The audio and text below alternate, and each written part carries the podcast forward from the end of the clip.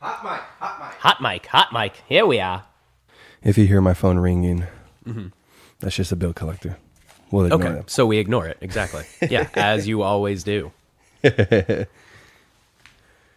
Ooh, all right. What kind of coffee are we drinking here? Uh, it is the like Costco Colombian, like hundred percent Colombian. Oh shit, dude. Uh, yeah, and then you you opted for some half and half. yes, yeah, So we got you some half and half. I'm drinking it straight black. yeah, you are. Mm-hmm. Damn, What a man, what a man, what a man. I just you get more flavor out of it. I feel, especially because I do tap into my basic white man stuff, and I'll have pumpkin spice when when it's the season. I love pumpkin spice. yeah. So like the problem because I started drinking coffee when I was 16. Oh, that's like, what I- happened. Well, That- that I mean, that's explains a part lot. of it. Does explain a lot, right? no, but I uh, and just being like a kid who's like you know Irish, I was like, oh, let me put Irish cream in this pumpkin spice coffee, and like that's not a good combination. So I was like, oh, I don't like pumpkin spice for the longest time, and then I started drinking it black when I started like paying attention more to like health and Yeah. whatnot, and I'm like, it's just everything tastes so much better when it's just straight black coffee. So like that, that. or like hazelnut, like I love. I'm a sucker for a hazelnut coffee because yeah, you just don't have to mix anything into Mm-hmm. Well, it. ha- It hazelnut's a little bit more subtle, right? Uh, compared to pumpkin spice, yeah. yes, compared to pumpkin spice, it is. Yeah.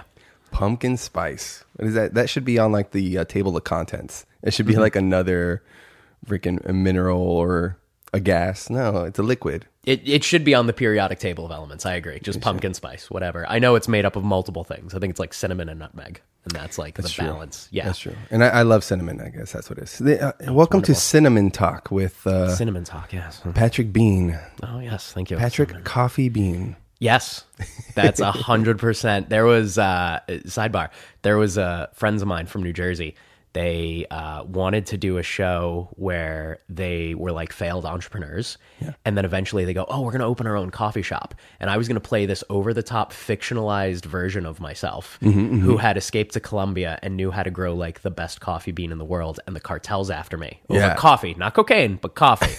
uh, and uh, yeah, I was gonna be like just always in like you know like a straw hat with like a samurai sword. I was gonna be like that out there dude. Like I would pick my toes with the samurai sword, like that just batshit crazy guy. Nice. Uh, yeah, we never got to make it, but maybe one. We day. need to do it. We need to do it. And it speaks to to volume to to coffee, which is probably the most consumed drug, you know, Mm-hmm. in the world. It's probably more it, it is more lucrative than cocaine. Yeah, it's. I mean, it's legal. Mm-hmm. You uh, you can go to the store and buy it. There's no cocaine aisle at Fry's. be great if there was. I mean, it might be the Coca Cola aisle. Yeah, yeah, I was gonna say, sponsored yeah, by Coke. yeah. Thank you. Uh, but no, but like, yeah, I, coffee's hundred percent. That is my drug. Like, I don't do anything. I don't even smoke weed. I don't really like none of it. I'm just a coffee guy. Is there is there another way to mainline it, like a harder way to take in caffeine than than just taking it black? I don't know. I mean, unless you slam like an energy drink, because an energy drink is like four is equivalent of like four cups of coffee. That's the only. So you're probably just ingesting that much more that faster. But that's the strongest way I'm aware of. And a cup of coffee is a shot of espresso. I believe so. Where's the I I think so. weights and measures here? Yes, I think that is what it balances out to. I I don't know why this thinks of it, but like, so when you took like driver's ed when Yeah. you were like 16, did they go over the whole like one beer is equal to one shot of liquor is equal to one glass of wine? Not when I was taking my driver's license, but I'm also from the country, so it was just given that you were drinking. Fair. They're like, as long as you're below 0.08, the sheriff won't have to escort you home. I don't know. No, I, in my driver's ed, I don't know why I thought of this. In driver's ed, they actually made you, tested you on the equivalent. Yeah. And I'm like, this has nothing to do with driving.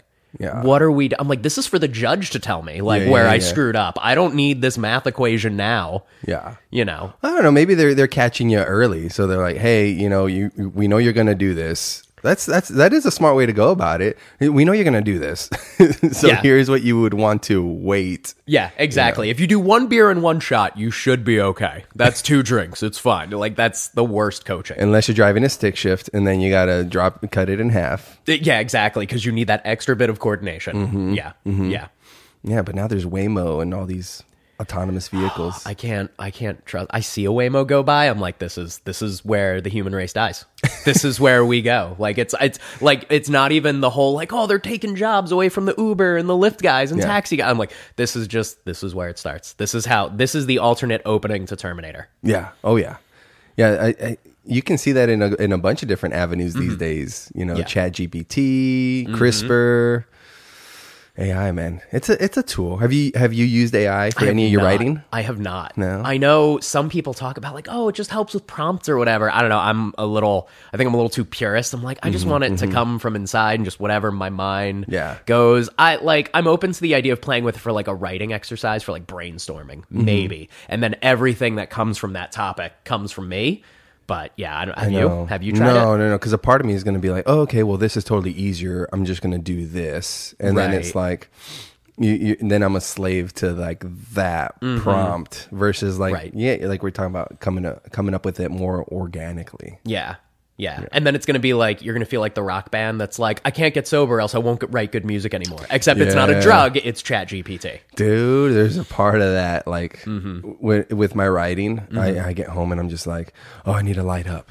You know, because then Mm-hmm. Yeah, then yeah. The, the funny's gonna come to me a little bit Right. easier because now I'm like gonna open to more silliness or just like an avenue that my brain wouldn't normally go down on. Yeah. You know what, dude? I'm actually to to switch gears here. yeah, go for it. How do you feel about morning sex? I mean, not with you, but sure. Like it's it's like ten thirty in the morning. That's a weird prompt. Uh, I, yeah. I guess I guess how do you how do you perform in more? Okay, so here's here's here's the reason I bring it up. Okay, yeah, Um, a hard pivot, but I'm I cannot orgasm in the morning. wow. Okay. I don't know what it is. Interesting. Right. I don't know. And in my mind, evolutionarily, we wake up with an erection. Mm-hmm. Right. Because that day we probably like during the day we have to go hunt our food, right? Mm-hmm. I might not make it back. So evolutionarily, na- Mother Nature's like, here's here's a hard on. Oh. Right. Go use it to spread your seed because you might not make it back at night. I've never thought of that. you know, okay. to, to to have the act. right, right, right. So I'm like, okay, so that's in my mind. I was like, okay, that's why there's morning wood, right? Mm-hmm. Makes And makes perfect sense. By the way, I've never heard that. Makes sense. yeah I love it. Oh, thank you. Yeah.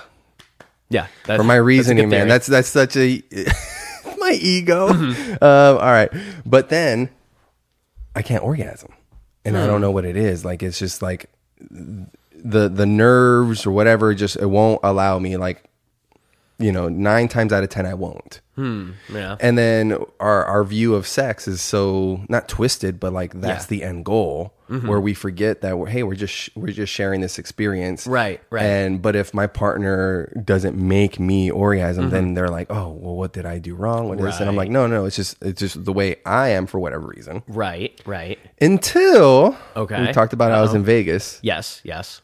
morning sex with vacation Juan. Yeah. I always finish.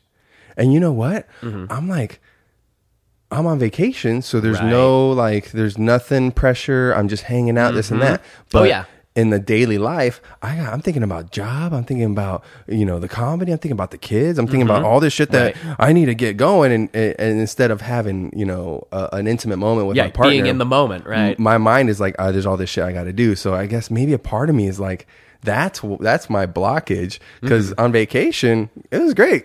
I mean, it could be. so My original theory was going to be: Are you worried about like morning breath, or like Oh, yeah, do you have sure. like sleep in your eye and it's like half open? Like that would be my insecurity. Is like you're gonna because I live on coffee, like we were talking about. So like I feel like I almost just have constant coffee breath, Mm-hmm, unless I'm freshly brushed or mouthwash everything. Yeah. Uh, so that would be my insecurity, but that makes sense. Yeah, you're just on vacation. You're just relaxed. You're you're more present because you're like, oh, we don't have anything to do for three hours. You know what I mean? Whereas you know, everyday life, it's like, oh, I got to get up. I got to take care of the kids. I got to do this. I got to go get put gas in the car and grocery shop, whatever. Like vacation is just like, ah. if you do it right, I guess, right? Yeah. Because there's there's just some people that are just like, you know, when you have an itinerary Mm-hmm. or you, you you're you're we're so locked in the we need to be having fun, we need to be relaxed, we need to be this, and if you're you're Mm-hmm. You still need to not, relax. yeah, you're relax already. It's like, Guilty. work. Th- That's what we all are, though. We all tell each other, like, let's relax. That's fine.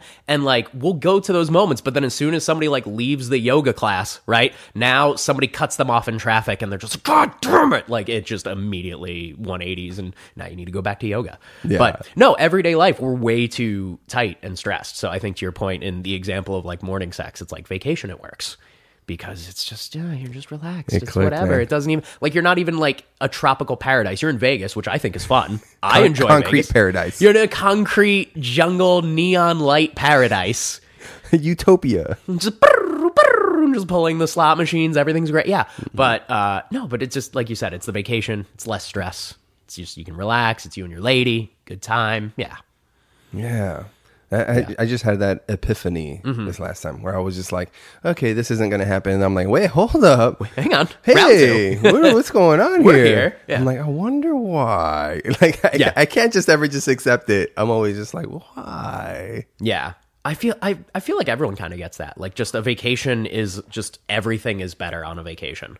Like I was having this conversation with someone recently where like uh when like new couples just go on vacation, that's like it it's everyone's happy on a vacation. It's when it comes down to like figuring out compatibility and stuff like that. That's when it's like, okay, what do we do on a rainy day when we're both like stuck in the house together? That's when you find out if a couple can last. Anyone can go to a Vegas or a Cancun or wherever and have a blast and be magically in love. And then it's Yes. like when you're sitting there waiting for the other person to take the garbage out, that's the real test of a relationship. Exactly. Dude, I had this thought the other day where it was like, what if I kind of um, fabricated certain scenarios that Mm-hmm. would test. Oh, what's going on here? Oh, I just saw something pop up on your laptop. Are we Yeah, good? hold on. Yeah, go check that. Yeah, I should have let that run a little bit before we started. Ah, no, we're good. We're good. All the wake up stuff it needs to do. It's like your computer's like, we haven't run an antivirus check and so and so, and and we need to update Steam, and which I like never use. it's just taking up RAM for no reason. Um, but talking about that, right, is like that quote from MLK, right, Mm-hmm. where it's um, don't judge a man's character by how he behaves in times of comfort. You know, um, Mm-hmm. Yeah. you know, see how he does when he's actually under stress. Oh yeah, to paraphrase. yeah. No, that's hundred percent correct. I think when somebody's really stressed, that's when you see the Yeah, true side, the good, true bad, side. and different. So like a part of me is like we know it's it's almost like sneaky and just like ooh, but it's like fabricating certain you know mishaps and scenarios Mm-hmm. Yeah. that kind of like show you what the person is capable of Mm-hmm. or where they would stand. Um, because also you, you're gonna be better for it. Like how many friendships start where it's like, oh, I fucking hated you the first time I met you, or yeah. you know, you got on my nerves, or this and that, and then you realize that if you're able to work through that, you know, the the headbutting, that you guys are stronger for it. Yeah. Anytime you confront somebody, you're it, you're gonna be better for it, and Yeah. the relationship will get stronger as long as you guys are both trying. You know, Mm-hmm. Yeah. if that's the goal. I mean, you know, obviously there's other altercations and whatnot, but you know how how guilty should I feel about fabricating certain scenarios like that? Right. Well, I don't. I mean, fabricating it, yes, maybe. And I haven't done it yet. I'm just saying this just is for this the is record. this is a thought uh, problem, a thought experience. That's all it is. Yeah, yeah. No, well, I think, but uh, to your point, I know some of my best friends, like, immediately I could not stand them. Like, I don't know if I've ever told you this story, buddy, so, like, I apologize in advance, but uh, my one friend, he's an improviser in Chicago. Yeah. His name's Steve Grande, and he- the same semester I transferred to Rowan University, he decided he was going to start, like, the on-campus sketch improv club. Nice. And so I showed up, and I had, I had done some improv. I was mainly a stand-up comic at the time, right? And I mm-hmm. was like, there was something where I was like, I don't know if I like this guy. I don't know if I'm going to get along with him. I have to work with him because it's his idea and this is his club. But like, Mm-hmm. and then like, there was never a moment of like, hey man, it bothered. Like, we just figured it out and gelled, and then he became one of my best friends. But it's the, to your point. So like, there was never that like, what the hell? Like, it was just like, oh, you do things that way? That's cool. I do it this way. And then like, you just figure it out and you blend. Yeah. But yeah, I've I've and that that's just the first example that comes to my mind where like yeah, at first I was like I don't know if I'm gonna get along with this guy, and then the next thing you know, it's like oh this is my best friend that we roomed in college and we ran the club, like everything. That's great. cool Yeah. because you guys you guys were just viewing it through my lens you Mm-hmm. guys just um h- held held your your pride your ego or you know you checked that at the door because you guys were there for the funny you guys were there Mm-hmm. For the improv the Yep. Mm-hmm. business side of it so it's like let's let's find out how we can mesh because you know however we feel about this is secondary to the grand the more grand Mm-hmm. Right. scheme of things right. to to to make it work. You know, Yeah. And that- instead of making it work my way. Right. And that was the thing is we both came from those two different places. Like he had done some stand up and he was good in that as well, but he was more of a sketch improv guy. I had done some sketch improv, I was more of a stand up guy. So then when we combined, we were just able to find that rhythm and collaborate of like, oh, I like how you do that way. That'll mix my really well with my way of that. And like, and then we just found our own way and then oh, other people joined in the mix and it was great. Good. Yeah, yeah. I think it was also we both had the long term goals of performing. Yeah. So that helped as well. Cause like everyone else was like maybe on the fence, or some people wanted to do dramatic acting, or this person wanted to do that and stuff. And we were both like, no, we want to do comedy. Like, this is just what such we a want to do. such a mix in there because Mm-hmm. you know I was mentioning I, I I come from the music world and that's very like you know genre specific you know in your lane like if you go if you go to a show Mm-hmm. all the bands are going to be in the same vein Yeah. Whereas if you go to a comedy show or you go to an improv place there's so many styles coming Mm-hmm. Together that you know it's it's a true it's the true melting pot in that sense Yeah. Mm-hmm. of of performance art. You know, you get people that were, are going to do poetry. You get people that are going to do the physical comedy, Mm-hmm. raunchy, clean. There's so many different avenues with it. Yeah.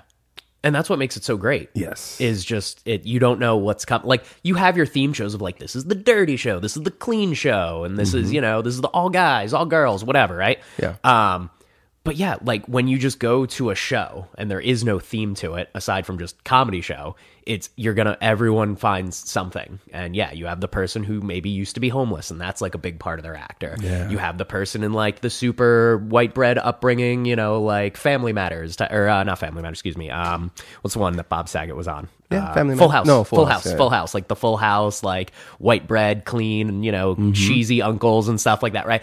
And like just everything in between, and that's that's what makes it so fun.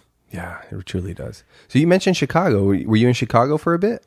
Uh, no, I visited my buddy. Uh-huh. he now he studied with like all the improv troupes and everything. he Yeah, runs. Uh, we'll give them a shout out. They're good people. He run helps run. It's called Batsu. In Chicago, and there's one in New York. There's also one in London. They're expanding. They're great. Heck yeah. Uh, it's basically take like whose line is it anyway? Yeah. But mix it with like a Japanese game show where there's punishments. Oh Remember like Silent Library on Yeah, MTV? yeah, yeah. It's like that. So you do an improv game, and then if you screw up, you'll like get shot with a paintball gun, right? Because you're the first person screw up. You're the second person game screw up. You get hit twice, right? Like it's stuff like that. It's hysterical. So he Really? he does all that stuff. Yeah. Dude, that's so fun. Yeah. You need to talk to him about doing one here. I know. There's that's that would be a good conversation. That would be fun. I'm sure he'd love to come out and help expand it and all. Dude, that would be on your shoulders, sir. I mean, I am tasking you with this. with bringing it to. All right, I'll I'll talk to. I, he and I've been meaning to catch up. We've been texting lately, Yeah. just like catching up here and there and all. Because like Chicago, I guess like still had like some very strict rules on their shows. So like his show only now in like 2024 is just starting to like pick up the momentum again. Oh, wow, Like they were still like really hesitant on it. Yeah. Yeah. Yeah. So, Damn. But yeah, Come on, Windy City. I know. Well, like the New York one ran, and then I, uh, I think they were part of Edinburgh a few months ago, uh, like right at the end of the summer. Mm-hmm. Yeah. And I think like London, like a venue in London, picked them up, and so now they and they just extended their run in London. It's this great company called Face Off. They're really good dudes. Dude. Running it, yeah, guys and girls doing improv and sketch, and there's great improv and sketch comics out here. So it would probably actually you're you're onto something, Lon. Yeah, this this area, man, it's It's very talented. it's very talented. The the issue is that it's it's spread out. That's Yes. that's always been my argument with it because again, from the music side of it, and and the fact that it's a zero tolerance state when it comes to you know Mm-hmm. drinking and driving. That dude, if you have one drink, you know you could end Mm-hmm. up you know with with a DUI, and people it does.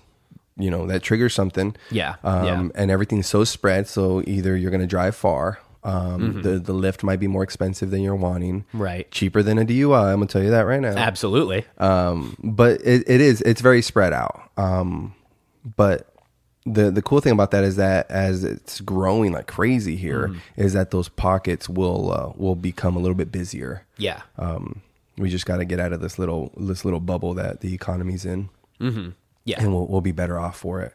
Yeah, I think it's already on the upswing. Yeah. I think it is. I think the venues are starting to get more full, more Yes. consistently full everywhere you Yeah, go. And and people are getting getting to know that hey, there is comedy out here. Yeah. Mm-hmm. And there's there's some people you want to check out, not just people the people touring through. Yeah. You know, a House of Blues and uh, or House of Comedy. House of Comedy. Yeah. Yeah. And CB Live and stand up stand up live. Tempe and all that. Improv. Yeah, exactly. No, and which is great. But yeah, there's all the little pop. And even like House of Comedy, they do like the Tuesday, Wednesday off night shows that are a showcase for locals. Mm-hmm. You know, Mic Drop is, I think, building up a lot of locals. JP's, you can go see a lot of locals. Yeah. So there's there's a lot of that mix. They're they're working it in there for sure. Mm-hmm. It's it's it's been it's been awesome to see that because even though I, I tried comedy back in 2019 for a handful of months, Oh, okay. um, and being back into it now. Like I still didn't, you know, it wasn't on my radar. Mm-hmm. Um, so I know it's not on a lot of people uh, that I know. Yeah. You know, outside of comedy, that it's not on their radar. You know that Mm. hey, you know, comedy is something we can go check out and we'll have a good time. Yeah. Versus, ver- instead of just like having the touring acts come through. Yeah. There's Yeah. some fun people out here, man. Yeah, no, it is. It's such a super talented city. I know there's there's some comics who like want Phoenix to kind of become the number four city, I guess, or Mm-hmm. even try to take over, like, because you know, obviously you have like New York and LA, or you're one and two, Yeah. right, for comedy, and then now people are saying like Austin's number three because like all the comics are moving there, and Yeah. Joe Rogan and all that, and so I know some comics are like, ah, never mind Austin, let's make Phoenix number three, or at least let's shoot for it and make it number four, which I think we have the talent for. Yeah. there's a lot of talent in the city. I think I think so for for stand up because in Chicago you do have like Second City, you know, when it comes to improv and, and all that. So I mean that it is huge. Yeah. they're, they're huge for that. I don't necessarily know their comedy scene. I'm sure it's They have stand up, Yeah. I think. You know, Yeah, it's, yeah, for sure. I mean, any big city will for sure. yeah. Um, especially when you're getting people up there to just kind of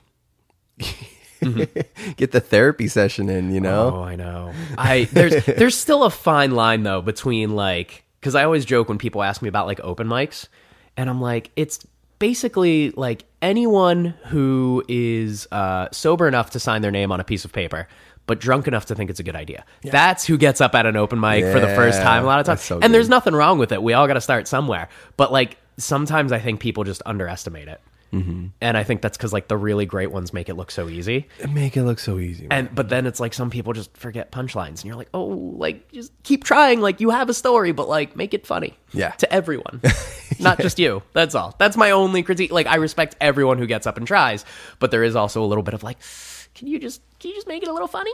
Yeah, for for for an open mic, Yeah. Mm-hmm. you're gonna get everything, and that was, you know, I had my um, uh, my mom's been very supportive, and she and her, uh, one of her friends came out to JP's, and that was a showcase, right? Right. So they saw that, and then that same week, I did the Tempe Improv, the Mm-hmm. New Faces, Nice. which is a bringer show. You get ten people, you can get up on the Tempe Improv stage. You know, that's all it takes Mm-hmm. Yeah. and it's a bigger club than Mm-hmm. JP's, more renowned, you know, because it's been around forever. But the show wasn't as good Mm. as JP's because JP's was curated. He reached Right. out to the comics that he would want to participate. Mm-hmm. Versus this one, it's like the, you're reaching out to the club saying, "Hey, I got ten people. All right, Right. cool. Stage is yours." Yeah, yeah. So they were able to see kind of like firsthand, you know, and, and then they went to the Wayward open mic, and that was another fucking. That's thing. a whole. Well, I mean, that's just a full blown open mic. That's a whole different ball game right there. but you're able to see the the, the bunch of tears Mm-hmm. that that you when you're gonna go check out comedy. It's not it's not you know it's not a guarantee, Right. but it's also because it's not a guarantee. You, you don't know what magic might happen. Yeah. you know, whereas Mm-hmm. like one person just fucking you know nails their bit or something crazy just happens. You Yeah. know, because that's we're all crazy, man. I, a little bit. You have to be. You have to be to get on stage. Be like, I'm going to talk, and people are going to find me funny and So- enjoyable. there is there is a little bit of that ego where it's like I got something to say and it's interesting and it's Mm-hmm. funny and you're gonna want to hear it. So wh- when did Yeah. you kind of like get the first inclination that like oh maybe I want to try stand up comedy?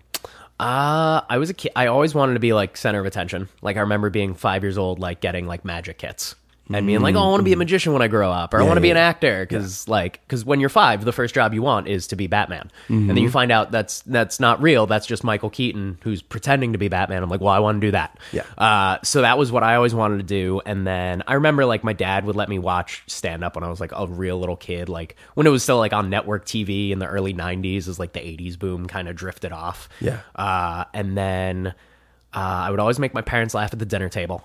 Just and like real, not like oh our son's so cute, like actual like put the fork down because we don't want to choke. We're laughing so Oh, hard. shit. Um, and then uh, so growing up in New Jersey, I listened to a show called Opie and Anthony. Yep, yep. Yeah, you're familiar. Yeah, so they'd have like all the great New York comics on. You'd have you know Bill Burr and Louis C.K. and Ricky Gervais would come hang out. Patrice O'Neal and Bob, like all those guys would go hang out. Um, and I really liked. I mean, one as a teenager, I liked the lifestyle of wait, you can just wake up at noon and then you work at night. Yeah, that's so crazy, dude. Yeah, because I was already doing the same thing just with video games. Mm-hmm. So I was like, oh, that's the perfect job for me. and then you know I just kept like studying and watching and all that. So yeah, probably like uh, somewhere in that like twelve to sixteen year old range is where I was like, I think I want to do comedy. Yeah. Yeah, Dang, dude. That takes a lot of balls at that age yeah, to do that. yeah. 'Cause It- I, I'm so I'm so antiquated with my my my view of the world, man. I'm like Mm-hmm. I'm getting to this point right now where I'm just like this, and you've always heard it where it's like ah, you know, this doesn't really make sense. Mm-hmm. And now I'm just like, none of this makes sense, right. Like how Right. uh, what a, a a life, like how people can choose to make lives like uh um a lifestyle a Mm-hmm. career out of just almost thin air like even Yeah. to me like like i was watching news anchor bloopers last night and i was like Okay. Mm-hmm. what a weird profession news anchors are Yeah, yeah. like hey this happened in your area and i'm the person that you guys like to listen to Yeah. to tell you this news I'm And the handsome guy or the beautiful woman who I'm going to present it to you now. Right. dude like watching those newsroom bloopers i'm just like wait their life is just to get up and read a teleprompter Yeah. Yeah. just be a talking head That's all it Like, is. what You just present it well. I mean, some of it they have to do the actual writing and reporting themselves. So especially the to get to that too. point Oh, especially yeah. to Yeah. w- once you once you are a news anchor yeah because i'm i'm thinking i was like how do you even get up to those avenues well you got to be a field reporter You be I'm the field reporter this and first, right, yeah. yeah so you you do you do do some grunt work for sure Oh, absolutely. But yeah. then it's like then you reach a point where it's just and then there has to be an incredible ego attached to that that is is different. I don't know. To me, to me, it'd be different than than you know as a creative Mm-hmm. because like I'm I'm making something out of kind of thin air, Right. You know, Right. Uh, you know, on the spot or just being that that that most creative. Whereas you know this this avenue is like you're you're taking something here that's happened in the area. Somebody else is writing it up for you, and Mm-hmm. Yeah. then you're presenting it. right. You know, it's it's Comedy is just pull it out of your head and be like, anyone else think this is weird? And that's that's what you're doing. Or Yeah. like, this happened to me this one time. You tell a story or whatever it is. Yeah. I guess it's like acting, right? I mean, unless mm-hmm. you're writing the script, then you're you're literally just doing that. You're just really good at reciting these lines and and conveying an, an emotion and making it believable. Yeah, you're you're emoting, you're becoming another person. Yeah. You know, you're really like putting yourself to the side and figuring out like, okay, if I am guess in that's these what's shoes scary to me. what it is. God, the therapy Yeah. sessions with Patrick Bean. That's what's scary to me is is me be, becoming something that I'm not and and, Yeah. and getting praised for it. And I'm like, wait, you guys didn't like me? Yeah. We know what it is. It's You like me when I'm pretending to be that guy? Yeah, exactly. I know. Well, that's the interesting because I, I like I did high school and college theater, and I think that's part of the fun. Like what I love about the arts, and I want to know what you think about it too, with like music and stuff too, because that's like something I really don't haven't like dabbled in. Um, But like acting is you kind of like all the arts. I feel like you find yourself. Right, this is, we're getting real introspective now. I like uh, You kind of find who you are, like what you like, what you don't like, what you believe, what you don't believe, Mm-hmm. and so through acting, you do that through like you know, like you said, the scripts of other people where you portray these characters and you kind of Mm-hmm. you find what's similar to that character and what's not similar to that character. Mm. Stand up is kind of the opposite where you're really just going, all right, what am I? And you rip yourself open. You're like, what do I believe? What do I do this and all? You know, so that's that's the thing with acting is like the fun part is oh i'm going to portray this other person because it's fun to play pretend. We all did it when we were five. We played cops and robbers or Yeah. you know superman and justice league and all that right? We'd pretend to be superman and spider-man. Um, so it's just the same thing just everyone's on the same page and we're all playing pretend together. And then you know if you're at the level of like george clooney you're getting paid millions of dollars to play pretend. And it's a wonderful like who wouldn't want that job right? Dude. but you're the best at playing pretend. You're amazing at it in the grand like you have proper technique on playing pretend. Playing pretend.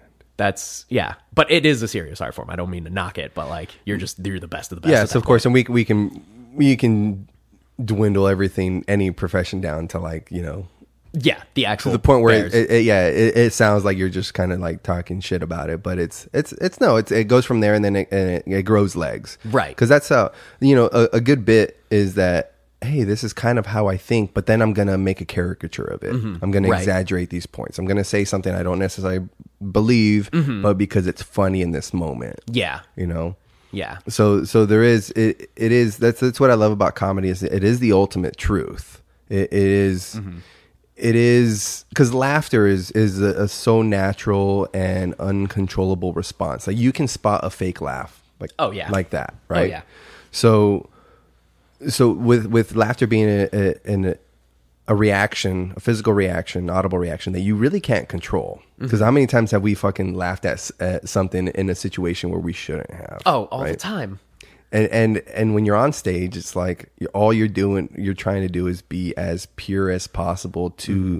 to the comedy to the funny and and it allows it allows you to be again yourself mm-hmm. and and say hey this is what i think guys what do you Yeah. think about this Right. about how i view this and that's what's that's what's cool about the comedy is is mm-hmm. that you go to a show and it's all perspectives Yeah, yeah, yeah. yeah. we're, we can all touch on the same subject, but mm-hmm. our personal, you know, and our history Yep. are going to influence which avenue you go down on. Because I, I saw a comic the other day do um, a bit on a, on quinceañeras. Okay. And I have a bit on quinceañeras. Right. And I was like, oh shit, okay, where is this gonna go? Is Yeah. he and and we didn't really step on each other's toes. Like we could do that bit back to back. Like he could do his and I could do mine.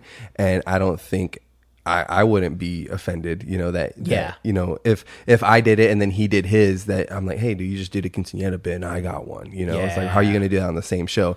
But I felt like we did we did us uh, enough of a like we're going down parallel lanes, right? Right, right. Um, where we didn't merge at all, and that's the beauty of it. Is like you you're you're gonna find a different angle on the funny because it's your own perspective, yeah. and then finding the people that that that agrees with is is the big part. Yeah. Well, and I think that's half the fun too is you like everyone writes their own experience, but like the more honest you are, the easier it is to find where like it's relatable and everyone has kind of felt it uh, to some degree Yeah. and they laugh at it even if they've never put it in words and thought it they go that makes perfect sense. And that's where the laugh comes from like, "Oh, that's so true." Do you have does any joke come to mind where you're like you don't get a big laugh from the crowd, but you get like one or two hearty like like deep laughs where like that.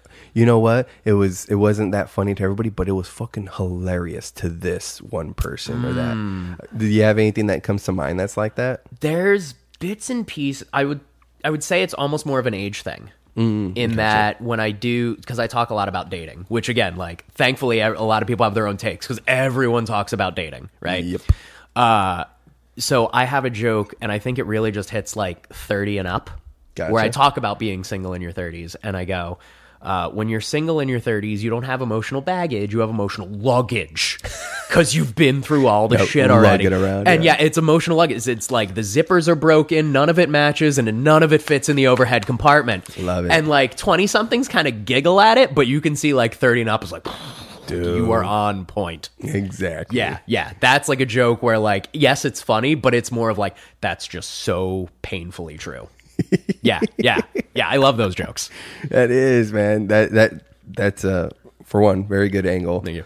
um but yeah that would be one that yeah that hits with like a specific demographic Yeah, yeah. and so you might not get a huge reaction out of the the whole crowd Mm-hmm. but you're gonna get a very hard reaction from a few people and that's that's all it takes man Yeah. that's all it takes and you're like fuck yeah okay i'm gonna do it i just watched a chappelle special last night for the, Mm. Okay. um the one he released uh, at the end of the year Yeah, it was like New Year's Eve or New Year's Day. Yeah, Gotcha, right okay. at the end. Yeah. Or- and uh, yeah, he even he was just like, and I know he's gotten a little, you know, more on like the. I'm just gonna kind of talk about my perspective here, not necessarily just be funny, you know, to be Mm-hmm. Funny. Yeah, yeah, yeah. He's just kind of like, hey, here's this thought experiment I've been working with. Mm-hmm. So I know, I know he's like kind of at that point in his in his career, but Yeah. even then he was just like, I'm gonna tell this joke, and yeah, guys ain't gonna like it, but it Right. makes me laugh, Right. And he just he still just did it, and Yeah. it's just like you that's that's the art form man Mm-hmm. it's like at the end of the day y- you guys are here to see me talk Mm-hmm. and i'm going to talk about what i want to talk about when, like when i met jeff uh, jeff, uh, jeff ross uh, a couple weeks ago oh, you did. nice. Um, i went to his show Uh-huh. my buddy knows him so we got to hang out and he got very cathartic he talked about a lot of you know family loss and you know Mm. Yeah. what it means to him and the relationships and it, it wasn't all just you know shit talking roasting you right. know, it was- it what everyone that. knows him for. Yeah, exactly. But you looked around and everybody was just still captivated. Everybody's still Mm-hmm. paying attention. They're still like engaged. And I think that's that's the beauty of it that you get to that point where you're respected. You Yeah. know, and it's like, okay, this isn't exactly what I expected to see at a Jeff Ross show, but Mm-hmm. it's it's it's still good. Yeah. You know, and and when I hung out with him in the green room, it was it was kind of like he was like "W- was that a little too raw? Was that? And I'm like, how are you second guessing yourself, man? You're Jeff Ross, bro. I like, know. like you're one of these, you know, You're a pillars. legend. Yeah, exactly. Yeah. And even then, there, it's still just like, what'd you think? You know, Mm-hmm. you know, because yeah, I mean, a lot of it's based on the audience. Yeah. you know, I mean, shit, everything's based on the Right. audience and fans. But it's reassuring to see someone at that level still be like, did we like asking for like opinions of like, was that too much? Was that good? Was that not good? Where you're like, dude, you should know by now. You've been doing this like longer than some of us have been alive, Mm-hmm, arguably. I don't know exactly how old he is, but like, for as long as I can know, he's always been on Comedy Central. So exactly. you're like, how do you? You're still set, but like that's. I mean, that's the cool thing about the arts is it's you're always looking to get better. So you're always wondering like, ooh, can we twist that? Can we make that better? Can we tighten that up? Can we do that? Like, so to see it at that level, you're like, oh, okay, good. Make makes you feel better about second guessing yourself. Yeah, yeah, Yeah. yeah. It, it does, it, and it's relatable, and that's where it o- just opens the door to like what we talked about earlier, where it's like everybody's still still trying to figure this fucking ride out. Yeah. you know. Yeah. Did you do stand up in in uh, Jersey? Yes, I did. Yeah. How long were you in Jersey before you moved out here, or doing stand up? Oh, uh, that's uh, so. Let's see. Uh, the first time I did it, I was in high school. I did it like three times before I graduated, uh, which was nerve wracking because it was in front of my high school like peers. Yeah. So it's and you know high school kids can get judgy. Uh, For so sure. fortunately, I didn't suck. I wasn't great. I did passable. Uh, and then I started in 06 doing it like regularly. Did it for like seven years. So from like 18 to 25 ish. Um, and then I just didn't have the work ethic you need in my 20s. I thought, like, because I was such a good student. So I would get like A's and B's just essentially for showing up and paying attention. Like I was naturally just a good student. That Yeah, was my yeah, thing. I feel that. So then going out into the real world, I was like, oh, I just have to keep showing up, and the good thing, like, I'll get the A's in comedy, and I'll move up. And it's like, no, that's not. You have to really work. And so uh, it took me a while. Like it was just kind of like a, a bit of a culture shock of, of a way. Yeah, So I stopped. And then I moved out here uh, in 2019, and I'd kind of been like, oh, I guess I'll just be a normal guy. And then like right like February of 2020, I was like, no, I miss it, and I started getting onto it. And then I did a New Faces at CB Live, Yeah. and it was great. And it was like, wow, I really put together this really nice like seven minute set. It's like I was so happy with it. Uh, and then the world shut down, and then I had to go sit on the bench for another year and a half, right? Um, but yeah, so I did it for about seven years in Jersey, from okay. like yeah, eighteen to twenty five. yeah. That's a good chunk, man. Yeah. it's a very good chunk. But so you said you you came here to uh, what brought you here was the OdySea Museum. Yeah, So yeah, work at OdySea. In were you was it just a job or did you have like a passion for like um what is what's the word like animal care? Yeah bio what is it Biology? yes that and what's the aquatic biology what is that one referred Oh, like to marine biology marine is what biology, you're thinking? Okay. So I was uh so there's a Six Flags in my hometown. Six Flags Great Adventure. Mm-hmm. And so like the first job I got where I wasn't working for family was I was like sweeping popcorn after the dolphin show. That was there, right? And so I met these people who were like head animal trainers. Uh, and I would always like work with them. So I would do like animal Mm-hmm. Like education head animal shows. trainers? No, I don't think so. At least not in front of us, I guess we could say. They're very private about it. Gotcha. Uh, no, so uh, I'd have seen nothing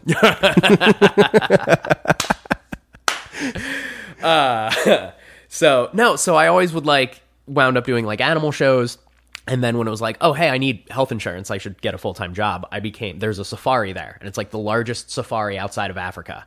Uh, so I became what's called a safari warden or like a zookeeper, basically. And that was my full time job. And that was kind of when I was like, oh, this is a tough job. I don't have time to go hit open mics or do anything. So I'm gonna Yeah. just kind of stop. And I'd occasionally get on stage, but I wasn't pursuing it anymore. So I was basically a zookeeper for like six years. no shit dude. And so that was my full time job. Yeah, taking care of all those animals. And then uh, I wanted to change of pace. Loved my job, and I just had some coworkers that I didn't really mesh well with. And that's the, a lot of people work with animals because they don't like working with people. For sure. The problem is you have to work with people to take care of animals. so like it's oil and water everywhere.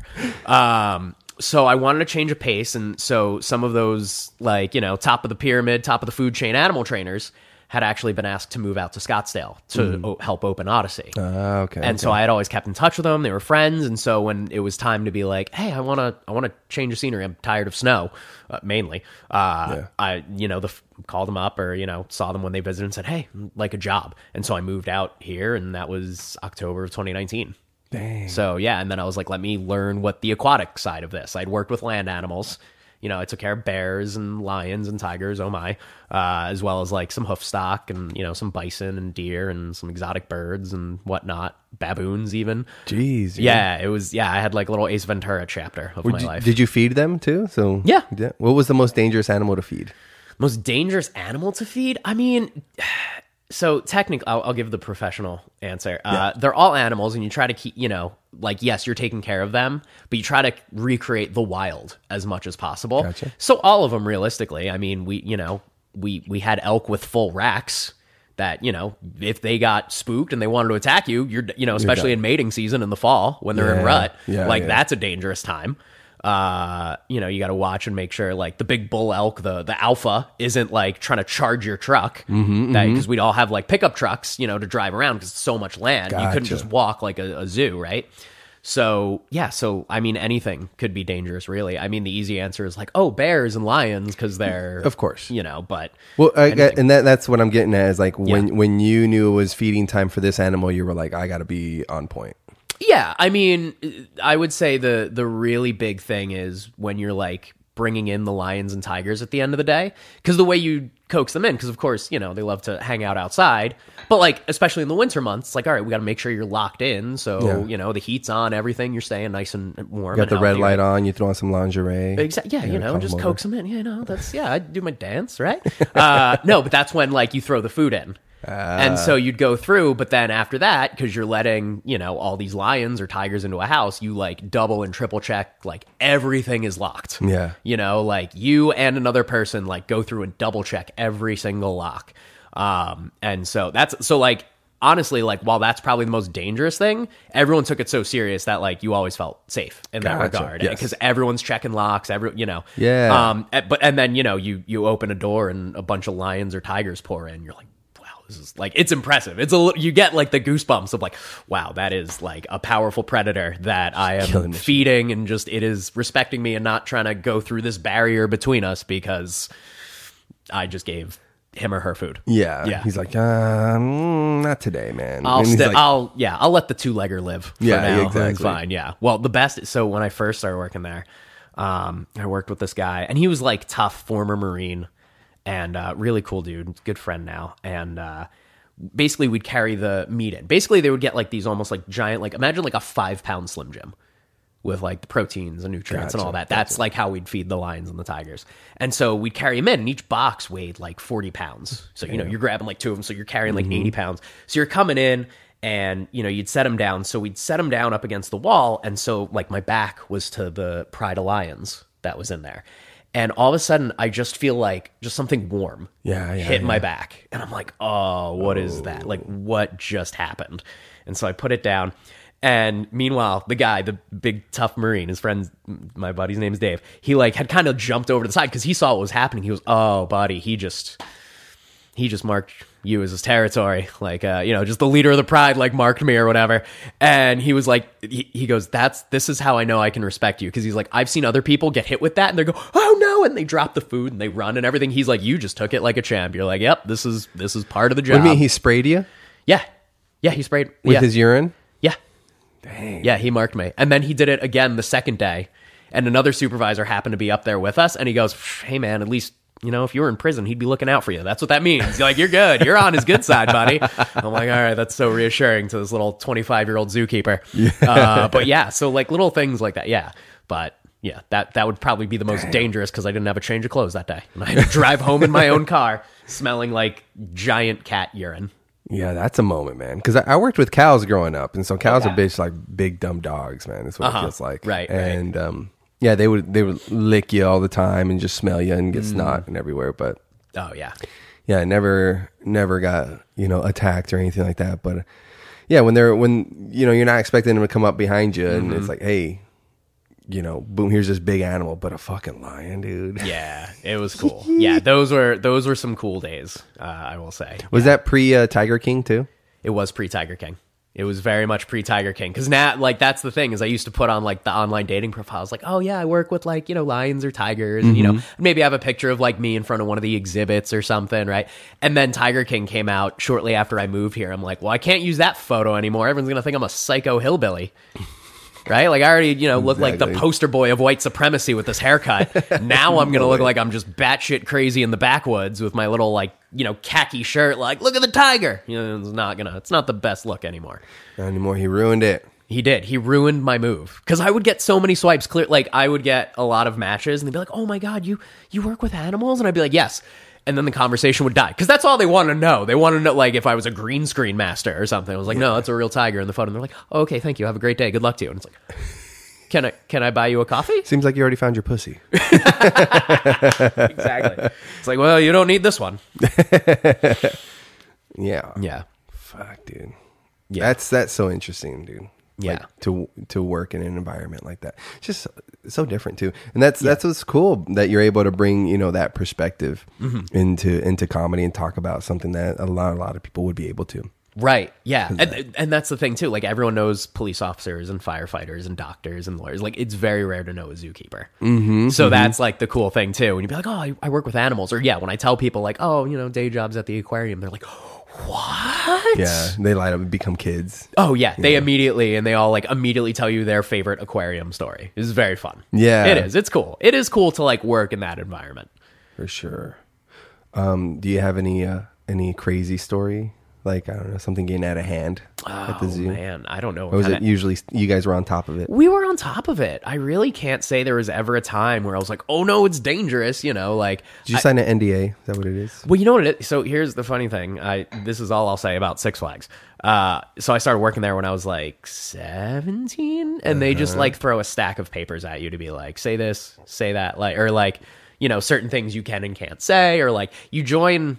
I think even you join like a union when you're like 17 or something. Dude. And but like there's not like guaranteed benefit. Like you have to sign extra paperwork for like health benefits if you need them or something. Like it's a whole it, just the hodgepodge of paperwork has never made sense to me. So there's honestly things where i'm like i don't know what i am and am not allowed to say but i can honestly say at the safari i did always feel safe. Yeah. i can say that much. Um yeah. And i got a lot of good performing experience out of it like through high school and college but yeah um no things things never really got like out of hand at the safari Yeah, I guess did you did you do any tours? what do you mean you- like um like that tour like the tour guide where they're talking on the mic and they're Oh funny yeah, yeah, uh, yeah. My so- last year there as a seasonal, they revamped it so when like we were kids, it was uh, a drive-through safari. You just take your own car Mm. and drive through and go at your own pace.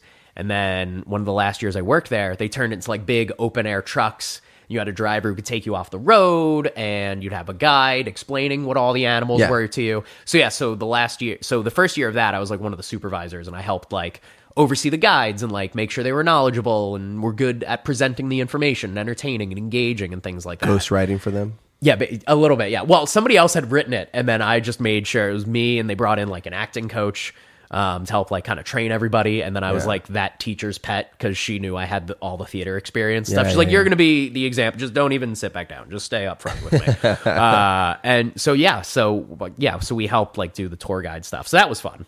That's epic. That was a fun summer. So you mentioned uh, making your parents laugh at the dinner table. Were they Yeah. like really supportive of, of your ventures? They are. I still to this day secretly think it's reverse psychology. And they're going to be like, one day he's going to go back to school and be a lawyer or something, you know, like the traditional like route. No, they, that's part of why like I lean towards doing clean comedy. Yeah, Is yeah, because my parents were always in like the second and third row. So like, how would you do anything dirty? And then it's like, oh, grandma's in town. She's coming to the show. It's like, well, I can't do the poop joke. Like that's I can't do it. I didn't even have a poop joke because I knew my parents.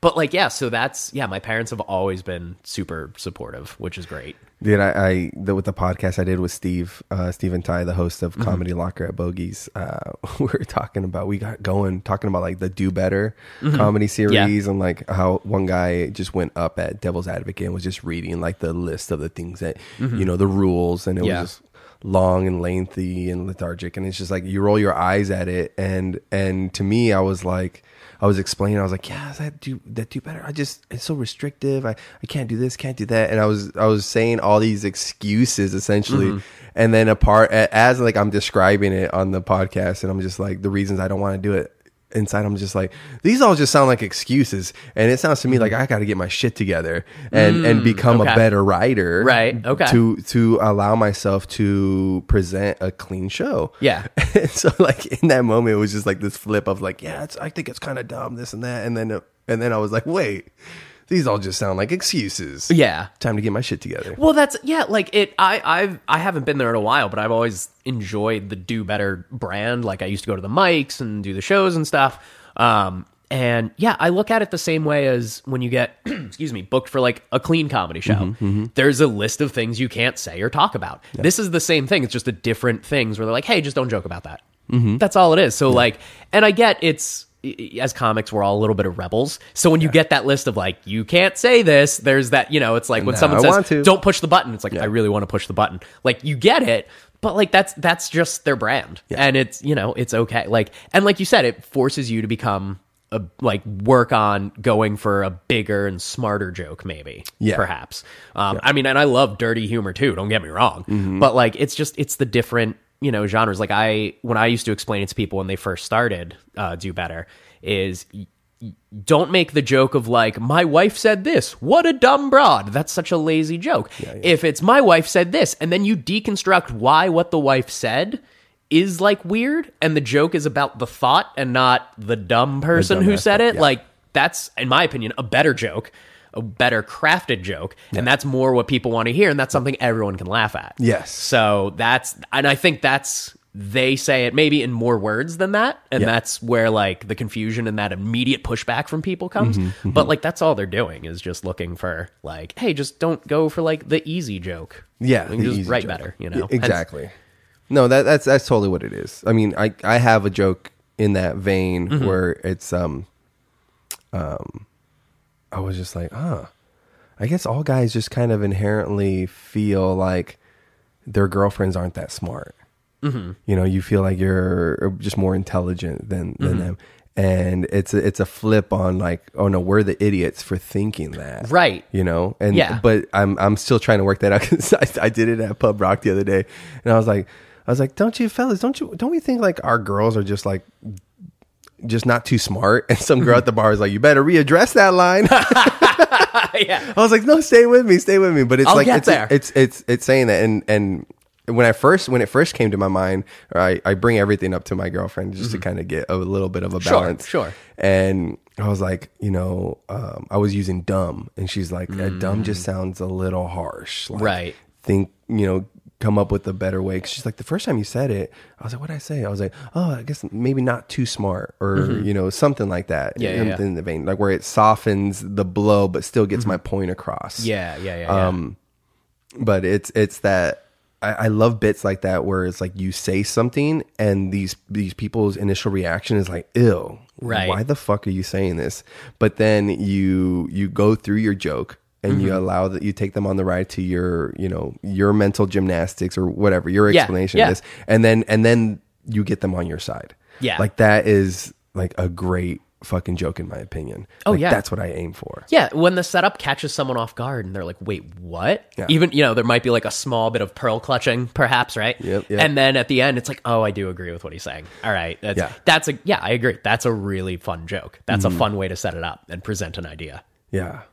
And that's and that's naturally that is that is uh, like we talked about the truth and, and honesty like that Mm-hmm. is that is a thought that I had where it was just like I inherently like I think you you hear guys talk all the time and it's like you you just feel like Yeah. you know like this is the case and and uh, and just to kind of give you my fucking joke is Mm-hmm. it's basically it's it's we know where we're fucking up and Mm-hmm. we know our shortcomings so i'm like wait how smart can this girl be if she's falling for me you know because we Yeah. know where we're fucking you know just not the best that we can be so Right. like a part of me uh, that that's where like that the train of thought came from and that's why it's like back on us Mm-hmm. Right. you know that you know it's not i'm not calling girls dumb i'm just saying no that's that's our own bullshit Right? Yeah, it's we almost kind of project it out onto them, like, "Whoa, I know I'm not smart." But this person, and then you know, and then usually it's like, oh no, they are smarter than me. That's fine. yeah she has a fucking salary job with benefits exactly. Yeah, it's one of those things. It's like, oh, they like use their college degree, and I,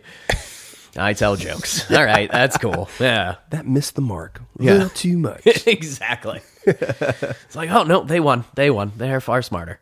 dude. Yeah. So you got a special, huh? I do. Let's talk about yeah, it. Yeah, it's. I, I want to preface as well. Like, yes, it's it's my it's it's more of a group special. I like in promoting it. It's like, oh yeah, my special's out, and it's like it's me and four other comics. But Dope. yeah, yeah, it's cool. It and it's all local Phoenix comics. Is it so? Is it kind of like um like the Kings of Comedy, Latin Kings of Comedy, the um like that kind of like style, or was it your your guys' own shows that you guys blended together for the for the main show? Uh, it's a little bit uh, a Kings of Comedy in that like it's all filmed in one night, and it's all of us in front of the same audience. you same guys are audience. that- calling yourselves Kings of Comedy, right? Is that No, I, I, that would be wow. I, I haven't had that big of an ego since I was like 17. I think I actually put uh, next King of Comedy like engraved on my senior year yearbook.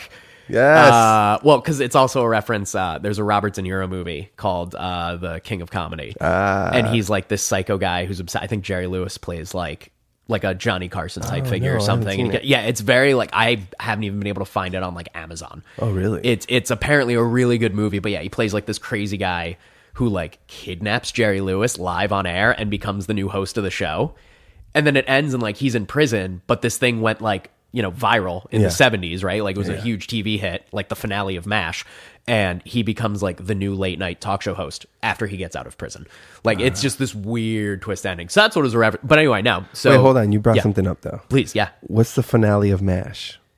The finale of MASH. Oh, isn't it uh wait, do you really not know? No, I don't know. Do you know what the show MASH is? I know Mash. Yeah, it was about the Korean War, Vietnam. Vietnam War. Okay. Okay. Yeah, it's about like the army docs Mm-hmm, in in Vietnam. So the end is I think Hawkeye either finally is discharged or he moves to a new base or something. Yeah. And that was just at the time, you know, there weren't as many TV channels, there was Yeah. no streaming and stuff. And MASH had been running so long and people loved that show Mm-hmm, to the point where like for the longest time that was like the number one watch television event like out of a seasonal thing, Oh, yeah. like, you know, at that time. Gotcha. And I think it's still a record that might even hold up by certain standards. Yeah, for certain metrics, I'm sure. Yeah, yeah, but it was it was like the first groundbreaking thing that like everyone watched that wasn't like the Super Bowl. You know mm-hmm, what I mean? Mm-hmm. Like Gotcha. yeah, it was that level. Gotcha. Okay, back to you guys calling each other Kings of Comedy. Yes, the Kings, well, and Queens. We have a few ladies. Uh, Nice. no, it's uh, I compare it more to like the Rodney Dangerfield specials. Okay. where Hell it's yeah. just have like a few comics coming out and doing like ten to fifteen minutes, Mm-hmm, and just fills like a quick little hour special, basically. Nice. Um, yeah, it's myself, uh, Carrie Gallagher, Lou Moon, Zach Lyman, and Lola Hernandez. So it's a Oh, really okay. nice lineup. Yeah. Yeah. And kind of like what we were talking about before, where like it's something different. Like everyone has their own unique style. Like Yeah. everyone is gonna find a comic on there that they like. Like they might not find me funny, and that's fine. But like you'll love Lola, or you'll love Lou, or Carrie, or you know whatever it is, Yeah. because everyone has their own thing they bring to it. Oh, that's cool, man. When was it filmed? It was filmed in May of 2023. Oh, okay. And then it just came out in December of 23. So Zach took it upon himself. Zach's whole thing for it was let's take like let's film a special on like a shoestring budget, you know, small intimate venue. And like, let's see if we can still get it on a big streamer. And then spoilers, it's on Amazon, so we won. Bang, Uh, yeah, exactly. So thesis proven correct. Um, but yeah, so that was that was the plan. It was filmed at the Reiki Academy in Phoenix.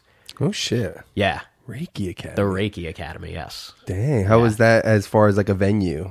It was cool. Mm-hmm. Uh, it's, you know, again, it's a small room, only sat like 20, 25 people. Oh, wow. Zach, so Zach lives in New York now. He used to live here and he used to run like monthly shows there. Oh, gotcha. And that was his thing. He was like, it would be cool to film something here. Like he always said Mm. that while he was producing it. And then he first he filmed a thing called The Big Laugh, which also features a bunch of really good local comics. Mm-hmm, And so that came out on streaming services. And he was like, all right, that was like an episodic thing though. This is he's like, I want to do one. He he thought of it almost like as a movie. Or like just one one hour special featuring four or five comics, Mm-hmm. and so that was what this one was. Yeah, Very cool, man. Yeah, I'm not was very familiar with the place, but I mean, you know, you describing it brings like uh, a, a cool aspect to the visual, you know, sense Mm-hmm. Yeah. of how it could be shot. yeah, I'll- yeah. I'll, have to watch it this week, man. Yeah, it was shot very cool. Like the lighting is very cool and it's a very nice colorful background. Mm-hmm. Um, I think they had like recently just painted it, so it, like it looks nice and clean and crisp and every. It's wonderful.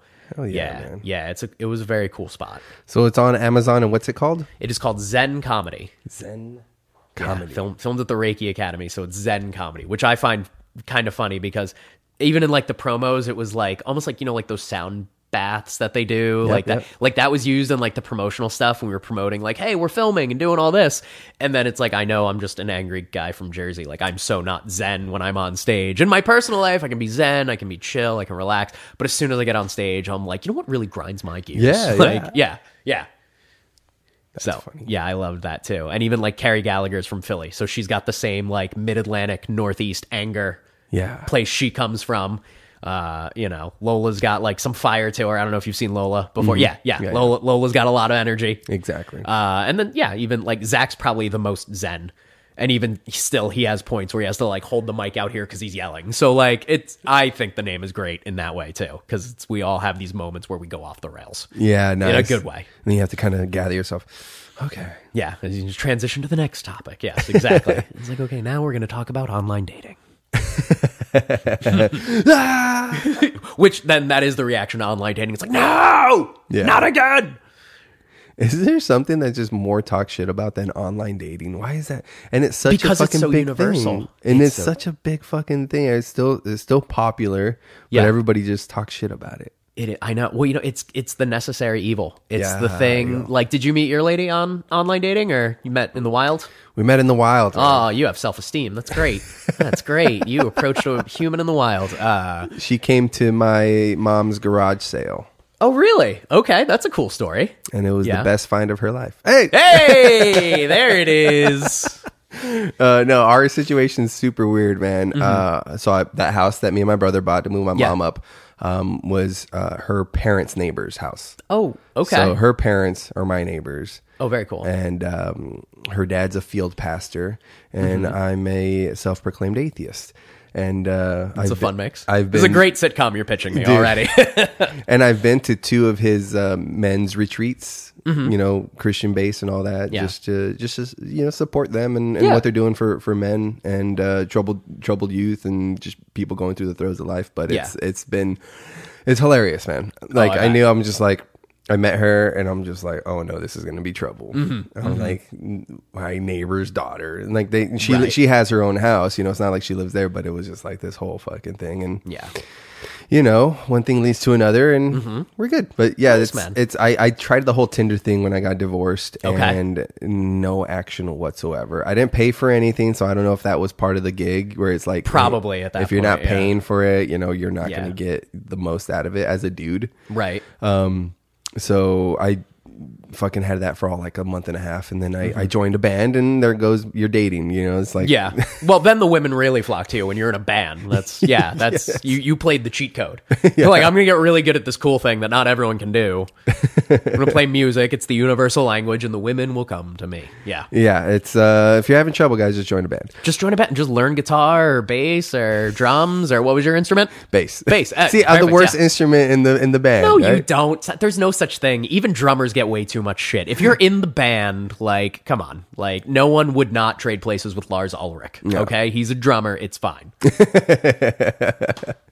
It's true. It's a good instrument. Um, well, I need to do a bathroom break. Okay, Let, yeah. let, let me take coffee black this time, so I want can a black? get on your level. Oh, yeah, because I need some black coffee as well. We'll do that. Um, Yeah, and then we'll take we'll, five. we'll come back to our everyone's favorite subject, online dating. Perfect. Okay. Well, welcome back, And we're back. and we're back. And we're back. so we're talking about you losing your virginity on Grindr. yes, it was, it was a dirty truck stop bathroom. And, uh, just Buford was very gentle. Uh, no. so, what's your experience been on a? Uh, oh, cheers to a black coffee. Cheers to a black coffee, buddy. Oh, this is fun. Thank you. God, we, we should do this more often. Like, w even without the mics. Just grab coffee, hang, chat. Let's do I'll it. come your way next time. Mmm. Okay. Good? Yeah? No. Yes. Okay. You can be critical. I, you know, it's the coffee pot made it. I just pressed the button. No, it's good. It's got Okay. it's got a nice coat to my tongue. Yeah. That is what I like about coffee. Yeah. So, what's your expe- experience been online dating? Was it different in uh, Jersey than it's been in Arizona? I would. Uh, I was only online dating in Jersey probably for about six months, and then a girl I had been friends with for a while, uh, a mutual friend, was like, "Hey, she's into you," and I was like, "Oh, I've always kind of been into her." And then so then we dated for like the rest of the time I lived in Jersey. so I've really only done it out here, so it's hard to compare. Uh, I don't I think I maybe had two dates Mm-hmm. from it in New Jersey, and then out here, it's been more like, oh yeah, okay, like get a match and talk, and it's been more successful out here. But also because I've been on and off of it for the four years I've been here. Nice. So do you have a cheesy go-to place? A cheesy go-to place. like I had a buddy that would go up to like um Westworld area okay, and they would go for a walk and he knew there was a piano there. And he's like, "Oh, a piano." that's a I that's a like, I kind of know how to play, and then we would do like that whole. That's a thing. good move, though. I gotta. That's cheesy, but that's a good move. what As I'm someone talking who can't really play instruments that well, Yeah. like I have the ukulele right there, uh, and I learned a little bit of piano, but like that's that's a good move. I think I. Yeah. applaud your friend on that. Well, you, I saw as I walked in, you have all these fucking belts from your karate, and you were an instructor, Yeah, dude. yeah. I still teach a little bit. the The school in Jersey, Pineland Martial Arts, will Skype me in when they No when my schedule and their schedule works. Yeah, Really? yeah. So I'll Skype in to still uh, teach there, uh, and then I help at uh, it's called All Stars. Uh, it's the Toshikan school. It's like a Taekwondo karate hybrid out here in Phoenix. I'll I'll pop in when I'm not doing like comedy on a Friday. like yeah. I'll pop in over there and help teach. No way, I didn't know that. Yeah, yeah. I don't like. Uh, you know, it's one of those things. Like, I don't like talking about it. I don't mind talking about it, but like, I don't advertise it as much because I don't want people who are like, "Oh, you think you're a tough guy?" It's like, Yeah, no, I'm that not. Like. I'm just chill. Like, you know, especially like egos and like we're around drunk people all the time on stage. like, I don't like even I don't really write jokes about anything from like teaching karate because I don't want to invite it. Like, I know Yeah. there's a there's a story. I think they talked about it on the radio, so I don't think he'll mind. i there's a comic in Jersey named Jeff Norris, Uh-huh. and I think he's like a judo black belt, and he was like a really high level martial artist. Yeah, yeah, yeah. And he, after a show, was dealing with like some drunk guy Mm-hmm. who like followed him to his car and was just like talking all this. And Jeff is trying to just walk away, and he's big jack dude, like he's not a man. You want like you remember Otto and George? Yeah. uh, George, the puppet, would call him uh, the Great White Gorilla because he was just a beast. So, uh, so this guy like just, tr- I guess, tries to like do something, like start something with Jeff, and I guess Jeff just like flipped him Yeah, of course. in the parking lot, and the guy like obviously just shut down. So like Jeff had to like go back to the venue and be like. All right, look, this just call the cops. Like, Mm-hmm. I had to drop this guy. Like, I'll I'll stay for quite whatever, but like, just I'll sit Dude. here, have a cop, whatever, and you know, but like, and that's the thing. So like, I would never want that experience to come back on me. Dude, a, a step in throw like from a from a badass judo guy that's huge like that. Yeah. you're done, man. Yeah. you're you're fucking low. Your hip hits that concrete, the tar, or fucking the parking Oh, yeah. lot, and Yeah, and it's a, like, done, and. I've met Jeff. Jeff's like one of the nicest guys. Like, I know he hated having to like do cause any harm to anybody, but it's so I always try to avoid that type of situation. You know, like I can't imagine.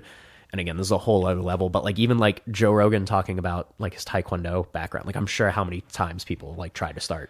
Oh yeah, him. and, you know and what I mean? You're so close. I mean, not so close. You're in the UFC, and Oh, yeah. you, you you train with fighters. You roll all the time. Mm-hmm. Like people, guys are just like that. Like, oh, I want to test myself, you know, against this Right. guy, and then you get you fucking get a little liquid courage, Mm-hmm. and next thing you know, yeah, you're you're fucking you know saying some shit you shouldn't have, putting your Yeah. Mm-hmm. hands to somewhere it shouldn't have been, and yeah, and then the hand gets broken, right? fuck around, find out real quick. That's exactly what it is. Yeah. But like, and that's the thing too. What I love about martial arts is like, they're all like the kindest people. Like, especially like the traditional martial, like I met some MMA guys who are also very peaceful, Yeah. but like traditional martial artists are always like the sweetest, kindest, gentlest human beings. And then you see them hit a heavy bag and you're like, holy shit, I don't want to piss this person off. Yeah. Like There's you see, they got like knuckles that are like made of concrete coming Yeah. out of their hands. Yeah. Yeah, there's there's that level of confidence that you know I'm tested. I know kind Mm-hmm. of where I sit, where I stand, and you know I know I know my place. You Right, know, it's right. like I'm I, I'm not gonna I'm I don't want any harm to come to me, and I don't want to cause any harm. Right. and I get out my shit, my aggression. You know, I had that when it comes to like aggression and just like you know all this built up stuff that we just kind of shove down because of just society the way society is Mm-hmm. nowadays um that i went to a WNBA game of all things right Okay. where i got this and uh yeah maybe i was a little high all right. Mm-hmm, and uh i'm sitting in the suites and and and everybody around me is like shouting and, just, "Ah." and Mm. Yeah, i don't yeah. follow sports like i like i did back in the day i don't i don't i haven't played sports like i used to Yeah. Yeah. Yeah. and um, I'm like looking back and I was like, when's the last time I really like screamed and really had like this guttural feeling like ah Yeah, yeah. and I'm like I don't I can't recall and I'm like that's kind of like what's missing in in in my life and I have to imagine a lot of people's lives where it's like so pent up everything gets shoved down and Yeah. and then you don't have that opportunity to really get it out and have like a visceral moment Yeah. and then next thing you know, what happens in a fucking at the grocery store, and you're unloading on somebody in the aisle or the cashier or something. It's like, Yeah. Mm-hmm. dude, you should have done that on a heavy bag, or you know, go somewhere else to really get out that pent up energy and aggression that's built into us. Man, we're we're human. Yeah. You're human. So if you can unleash that on a heavy bag Mm-hmm. or a training partner. Then you're less to do that outside in the world, and that's why I think Right. a lot of those people are really calm. Oh yeah. Yeah. get it out. Yeah, it's it's a little bit like you said. It's that confidence of like, oh, I'm trained. I know what to do in a situation, or at least I'm familiar with it, right? But yeah, it's also just. I mean, any form of exercise is a way of releasing that, where you're no longer pent up. Because like, especially like I know I always get road rage. Like no matter I can do like a thousand kettlebell swings and then go outside, I'll still get road rage. But like I know my blood pressure won't rise as much from it. You know what I mean? You've mitigated it. Uh, Yeah, I've I've taken the edge off, so I'm not gonna just have an aneurysm and blow a blood vessel on the road driving down, you know, Bell Road. Yeah, yeah, Oh my god, you road rage here. I, yeah. It's, It's, one of the worst places to have it too, man. Everybody be packing. I know. Well, that's why I don't like stick up the fingers. I don't give anybody the Jersey salute. I just kind of hang out and yeah, I just like all right, yeah, you know. I just I just yell like a maniac in my car, in, in the privacy of my car. I just yell like a lunatic. And then just go about driving, and then you know, turn the blinker on, and all right, back on with my day. I'm gonna go to the gas station now. But Yeah. yeah, Dude, this coffee is good. good. All right, good. I'm glad you like it. Yeah, yeah. But this is like this is why I love black coffee because you just get the most flavor out of it. You you really do, man. I'm yes, it's good to have something sweet. But you know, dude, I we took um we went to Vegas for my mom's Yes. 60th birthday. Yeah, And badass my idea. girlfriend's like, you got to go to the Caesars buffet. The Caesars buffet is just legit. So Okay. We fucking go, spend way too much money at this place, but it Right. was fucking great.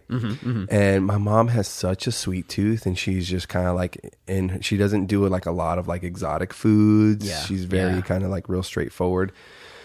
And uh, we were just like, "What do you think about this?" She's like, "Oh, that's really bitter. Oh, that's tart. Oh, that's this." Mm-hmm. And and and she had like this pineapple turmeric drink smoothie thing. Yeah, and I was yeah, like, "Oh, that looks good." And she tasted. it. She's like, "Oh, that's really bitter." And then I'm like, "There's no way." So I went and grabbed Right. my own. I was like, "This is fucking delicious." But you're so used to, you know, like when people go to Starbucks and they grab like a frappuccino, Mm-hmm. or they, I mean, that's dessert. That's that's two desserts in one Yeah, cup. yeah. you're not getting coffee. You're No. getting a sugar rush out of it, and that starts to color what you know coffee should taste like. Mm-hmm.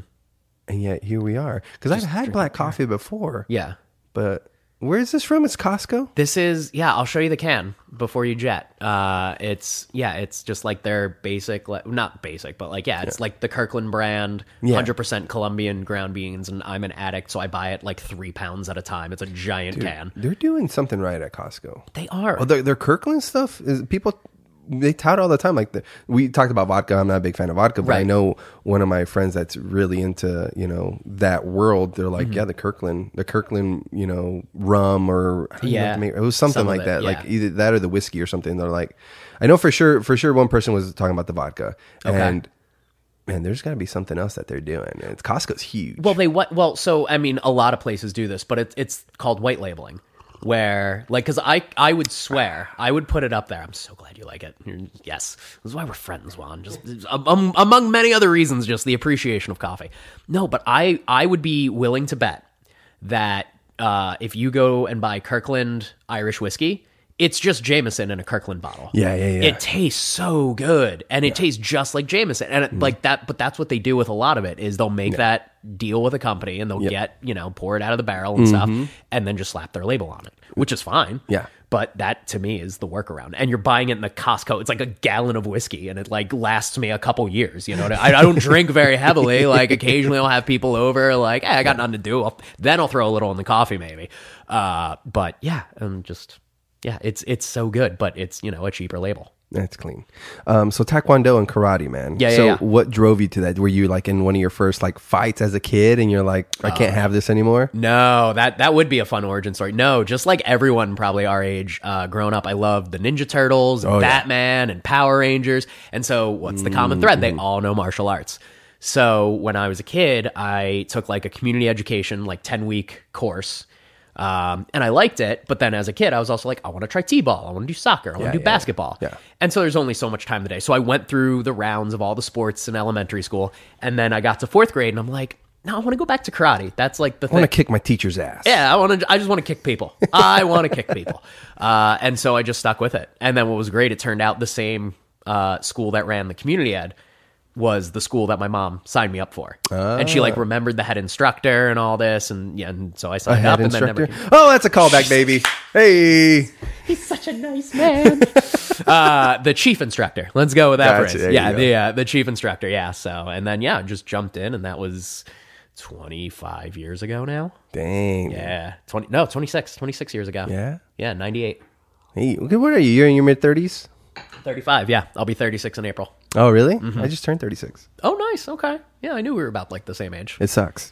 Just like, no, it doesn't No, suck. I dude, I saw you doing yoga beforehand. You're mobile. We're the healthiest mid 30s people. Like kill I, it, yes. yeah, yeah. I see other people who don't like do anything physical. And it's not even that like they look like they're in bad shape, but it's just like you see them move and I'm like, "Oh, that's rough." That's the biggest thing. So, um, Yeah. Yeah. I try to run fifty miles in July. Okay. That's a hell of a month to do that in Arizona for the record, especially this past one. yes. That was a horrible life choice. I made it. Uh, it was on National Ice Cream Day, and I made it 17 miles before this knee wanted a blow out, and then I Oh, walked yeah. until I hit 40. Okay. And uh, the fallout was my sciatica really fucking flared up. Mm. Yeah, first yeah. time I've ever experienced that, and I can. I've always prided myself in my flexibility. I can Yeah. Mm-hmm. touch my toes, stra- standing for that hamstring stretch, like Yeah. all that, right? Yeah. And I couldn't bend like two inches down, dude. Yeah. because it was just firing like crazy. Yeah, yeah, yeah. And to me, like that's when I'm fucking up. I don't Mm-hmm. care about benching more than the next guy. I don't care about Yeah, squatting more than this. right. To me, it's it's longevity and, and a healthy body, a healthy vessel. Mm-hmm. Yeah. And I fucking I did a challenge which I don't recommend. You know, Mm-hmm. I don't recommend you do this on the regular. Right, right, You know, no. but there's a there was a part of me that was making like a, a not a circus of this act, Mm-hmm. but also like like this guy's crazy. What's he? He's 115 out here and he's trying to run 50 miles and Mm-hmm. Right. And this and that is like just to kind of promote, you know, to Yeah, be like, course. Mm-hmm. well, this guy's doing that. Maybe I could walk around the block once, you know, Yeah. do something Oh, yeah. more, to- just a bit more. And uh but the fallout was, yeah, my sciatica was acting up and and then to me I'm like, okay, now I'm failing because now I'm losing my flexibility because to Mm. Me being flexible both in mind and body Yeah. is the utmost, you know, is, is is is me being successful in in my journey through this life. Yeah. And so I kind of fucked myself in that. So I, I love I when I walked in and saw that yoga mat, I was Yeah. like, and your kettlebells, like Yeah. and then I saw your your your karate stuff. I was like, dude, man, Yeah. Pretty, and then the magic cards, dude, you're you're pretty cards, well yeah. versed, man. I try. I yeah. People. Uh, it's funny. Some some people who start to learn this, they're like, "You're a Renaissance man." I'm like, "Dude, "Stop! I can't paint. It's not. It's not me. Uh, I'm not good at everything. Like I focus on stand up, but yeah, like I can. Well, so the funny thing, my best friend who I want to start a podcast. We're in the process of starting a podcast. with, yeah. A magician named George G. Uh, we'll like FaceTime and we'll talk or whatever. And just if I'm on the phone with people, I'll start like just shuffling the cards for fun, just like do something with my hands, right? I get fidgety. And uh, he was like, whoa, whoa, do that again. And so I shuffle the cards. He's like, dude, you shuffle better than me. And then I show him the cards. He's like, oh, those are like cheap cards. It's not real like playing card. Like he has real playing cards. Yeah, yeah, yeah. That he works with. He's like, you, you next time you come over, you'll shuffle real playing cards. You'll see it's not that easy. Because like, they're just stiffer. Is that what the whole thing? yeah, Or- they're stiffer. They're like built more rigid. Like the like it's not paper, but that's a lot lighter and Yes. flimsier. Yeah, yeah, yeah. Than like a that. real playing card. He's also like a big poker guy, so he has like so between magic and his love Well- of poker, he's got like a bunch of decks. and I'm sure that there's place. something to be said for the audible nature of the shuffle. Yeah. You know, so you want a rigid card, so it's so it sounds cool as you're nice like noise. flipping it through your hands and stuff. There's got to be that built Yeah. into it for sure. Oh yeah. Yeah, as soon as he saw those cards, he's like, "You're not doing real cards." There's only one type of man I'm afraid of stealing my girl. Mm-hmm. And it's sad to say that it's a magician. God damn, she loves magic. Which is so funny because like there's like the the fake hierarchy of performing, right? People joke like, "All right, comedians are here, but magicians are here," Or- and it's like, how do you understand what they do? Like my buddy George always cracks a joke. He's like, "You know me, I'm just a I'm just a prop comic." I'm like, "No, you're not. You make shit disappear. You make things reappear." Like we did a show in October back in in uh in Pennsylvania. We did like this fundraiser show, and like it's a lot of work to do magic. Like when we, So as, much, like you know it as a musician, Yeah. Just the load in process. You have to get to the venue like two hours early. Mm-hmm. Same thing with a magician. He's got to come in and set up, and he's got he needs this table because that's where he does the card tricks, and then he needs this, and you know he sets up his own backdrop. And all. as comics, it's like, oh, the show's at seven. I'll be there at six forty-five. Yeah, exactly.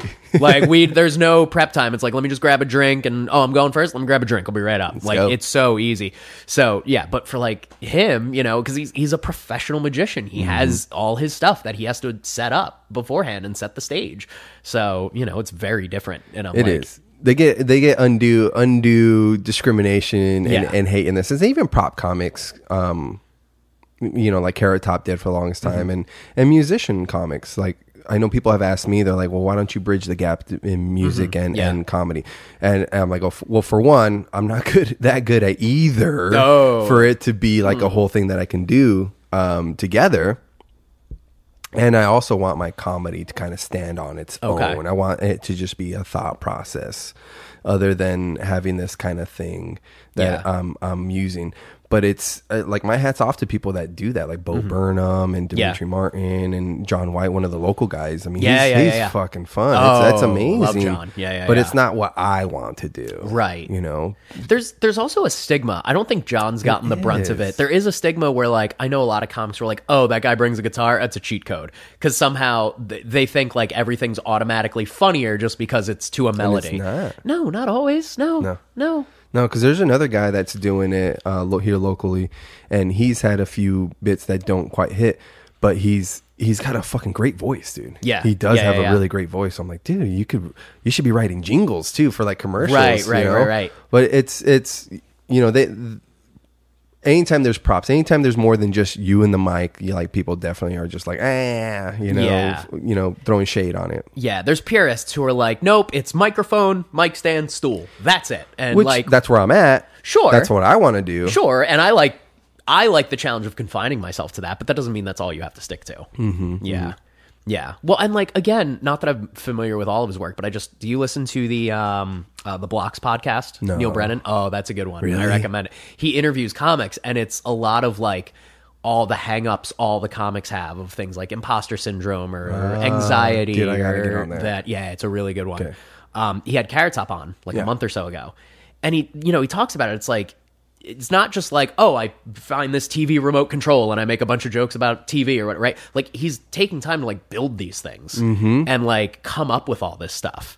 And you know, sure, sometimes maybe it's silly, Yeah. but like like just the thought process behind it it's he, it's the same writing process. He just has the physical thing. Like there's he talks about um he got a compliment from George Carlin which like that's my Yeah, goat yeah, as you can see up Yeah, there the, the picture and all uh, where Carlin told him like I love the jo-. I know it's, it's bowed out it, it was really weird I, I used to have that in my bedroom it's an autographed Carlin headshot for those watching and listening uh, and they like and you know the girl would like sleep over and be like it feels weird opening my eyes and just seeing Carlin the first thing in the morning and I'm like it brings me joy but I'll move it to the living room you bring up a good point uh, She doesn't mean it, St. George.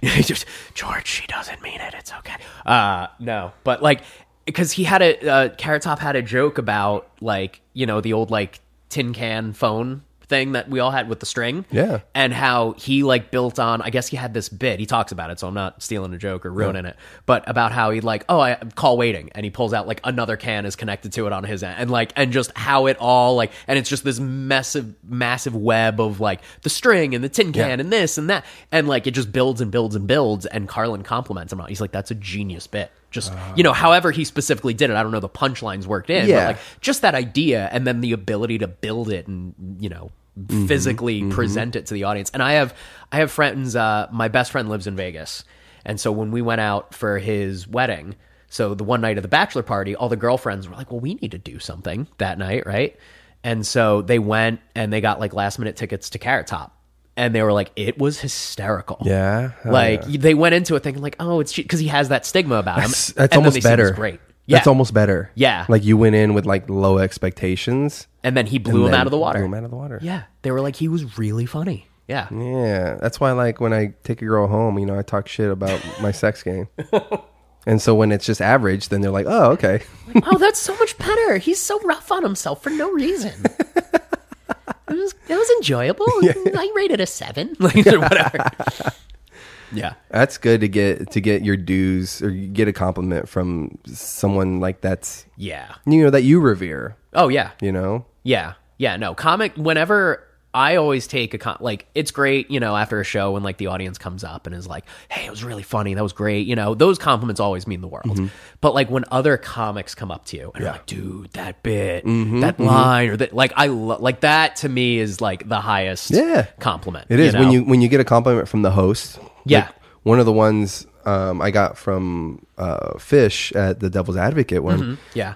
I mean, I went up there just planning to just vent. I was having Yeah. a bad weekend. I was just gonna vent. you Yeah, yeah, know? yeah. I was gonna you be one of those people for once. Right, right. And then I got there and was like, oh no, there's actual audience here. Mm-hmm. It's not just the comics. Right. Um, so then I went and just performed some of the bits that I had, and I, you know, I've been performing for all of like four months at this point. Okay. And I got off, and I felt like I did well. I was like, mm-hmm. okay, that went, you know, well for not being prepared, and just Yeah. just in general.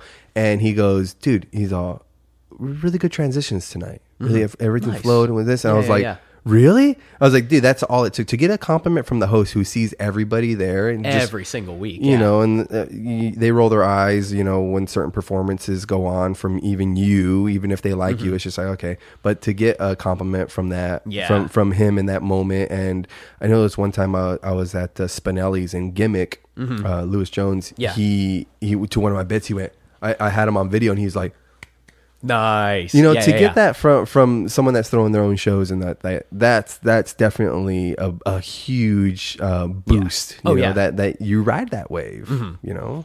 Well, yeah, because it's everyone knows what it's like to sit there and write, and then you go up, and you're always a little nervous when you're trying something new. you're like, this might only be funny to me, and then you know you work it and you figure it out, and you write and you rewrite, and you figure out what line works and what doesn't, and then when you put it together and you find that perfect combination of the words and the timing and everything, and then another comic's like, that's it, that's, a good one, like that's the best feeling, that's the biggest compliment. and that's why like I I I have trouble doing a lot of the same bits Mm. because I'm almost like, well, you guys, I know it's funny now. Mm-hmm. I don't want to do it right? because I'm just like, I want to try some. I want, how do you how do you like this? Oh wait, you didn't like that. Oh, well, you don't like it yet. Mm-hmm. You know, but I know you like this, so I'm I'm almost like I'm almost disinterested with doing this now. Yeah. which is crazy because like I have nothing. I'm so fresh into this, but I don't know. To me, it's just premises and scenarios and all that because at the end of the day comedy is just your perspective yeah, is it's it's unending Mm-hmm. So we we laughed about it um like me and Stephen Ty on our podcast where I'm like I haven't heard anybody try to steal my joke yet and I go does that mean I'm not any Mm-hmm. Mean, good it's not worth it. yeah, right, right, my- right. you know, part of me is like, oh no, like Mm-hmm. you know, maybe, maybe I'm not that funny then, but uh, I'm not afraid that Mm-hmm. that's going to happen because for one, I, I film a lot of my stuff, so I have timestamps, Sure, right, right. but also it's like, cool, have that. All right, cool. Uh, I'll Yeah. come up with another premise. That's a big thing. I know. Um. Oh, what was it? There was a story at like because like the Katt Williams thing came out like a, almost a month ago now, Mm-hmm, and like everyone's talking. And there's stories of I forget one comedian was like, "Oh, so and so stole my joke" or whatever. Like my YouTube feed's all loaded with that stuff after watching the Katt Williams thing. Yeah. And uh, this comic was like, "Oh, so and so stole my joke, and it sucks," and blah blah. blah. And I guess like it was a higher up guy, and he like he knew Prince. So he calls up Prince, or Prince randomly called him. He's like, "How you doing?" And he's like, "Oh, so and and he vents to him. He's like, "Well, um, what are you the you know?" And he's like, "That guy stole my joke. He's unoriginal." Blah blah blah. He's like, "Oh, well, are you that guy? Are you unoriginal?" And he's like, "No." He goes, "All right, write new shit. You'll get new jokes. It's fine. Let him have it." You know. And that's the and also so it's that. So you're hundred percent right, but it's also like you're going to do your own joke better than anyone else can replicate it, especially Mm-hmm, the more personal it is. Like if it's a story, okay, they can tell a story and it's funny, but it's never going to be as funny as you, the person who lived it, who tells Yeah. it. Or if it's your true viewpoint, Yeah. no one's going to steal it. Well, it's a little bit of like you know somebody gaming the system, somebody taking advantage. So that's that's Yeah. that's the shitty part of it is for sure is like somebody's getting getting rewarded for not their own work, right? That's the big thing, you know. Mm-hmm. Yeah. It's like if if something happens like at your work, your Mm-hmm. office, and it was your idea, but someone else is taking credit for it or Yeah. your work, yeah, I get it. Yeah. I get it for sure. You should still feel shitty, but but in the comedy side of it, it's cool. All right, I'll just continue writing new shit. Right. Like um, you can't just stop me from stealing that one that bit or those, Yeah. that joke. Like I'm gonna continue coming with it. Yeah, the the real comics, the real people putting their nose down to the grindstone and hammering it out, like you'll just keep churning up new material. Yeah, it, it's really it's it's unending, man. It, it really is. Mm-hmm. You you think you're gonna run out of of shit, but it it just doesn't. No, it just doesn't. Surprisingly, Yeah. because you're always like, oh god, I'm gonna have to come up with a new ten minutes or whatever, and it's but like that's so one of the earliest pieces of advice of advice I got from um so when I started I started with this production company called 414 and it was a mother daughter duo Pat and Christine Grillon Christine's like a big sister to me she's great um Pat was her mom uh, and she gave me a piece of advice where she was like, the more you like do a joke, like, of course you want to do like new jokes and whatnot, but like the more you do those jokes and refine them, your brain always wants something new. So that eventually, like, the new idea is just going to find its way into your head. Yeah, yeah, So you can be as scared as you want that you're not going to write something or have new material by such and such date, but like just go with the flow and you'll find it. And you'll eventually bank that. But I'm the same way as you, where like if I go to an open mic and I don't have something new that I'm trying out, or like it's, you know, a third version of a joke or whatever edit that I need to try, I'm like, this is kind of a wasted rep. Like, I want to do something new. Like, I'll bank it so when I get booked for more time, okay, great. I have this whole bag of jokes that I can reach in and put the set together. Oops, sorry. Whole set, to, like, you see the whiteboard. Like, that's, I have the whole, like, that's a 40 minute set right there. That's like all my working stuff right now uh, touching in the flowing order. Um, what's it say? Uh, Which one? Uh, That's we're going to get you to the eye doctor, buddy. That is. uh, yeah, no, I mean, there is a lot of stuff about how I don't want kids. So that's, Ah, you read that word, right? Um, but yeah, like, so I just have it laid out there. So I know, like, okay, I can pick and choose what I have. That's the whole bag up there. Yeah. Yeah. You know, because a part of me is is is also fearful that okay, I know this is funny. Yeah. And if for whatever reason, I, I like I'm struggling with with this bit over here, and I'm like, well, I'll go over here to Old Faithful, and Mm-hmm. I'm not like I don't set it up right, I don't perform Mm-hmm. it right, or the crowd was just in and out Mm-hmm. of the the whole bit, Right. and it doesn't hit. And now I'm just in a deeper hole at that point. Right. So I'm almost like, you know, that's why I, I just go up there with in my head, this is what I'm going to perform, and uh, and time be damned. You know, mm-hmm. I, I I don't care if I have a if I have a, a, a minute left, you know, 45 mm-hmm. seconds. I'm done. My set. I came up here to say what I'm going to do. Right. I'm done. I'm out of here. Mm-hmm. And and that's also because I'm not at that point where I'm comfortable with doing crowd work and stuff. Yeah. Yeah. So there is that, but like there's something cool about a person when they go up and they're they do they do their bits and they get the fuck out. Yeah. You know? Yeah. Hey, Yeah. that's my time. Thanks, guys. Fun. And Yeah. it's like, oh shit, okay, cool. Yeah, unless you're contractually obligated to fill that chunk of time. Yeah, yeah. There's no, re- but yeah, like at an open mic, there's been plenty of times where for like, like uh, the last time I was at Mic Drop, and they do it's four minutes.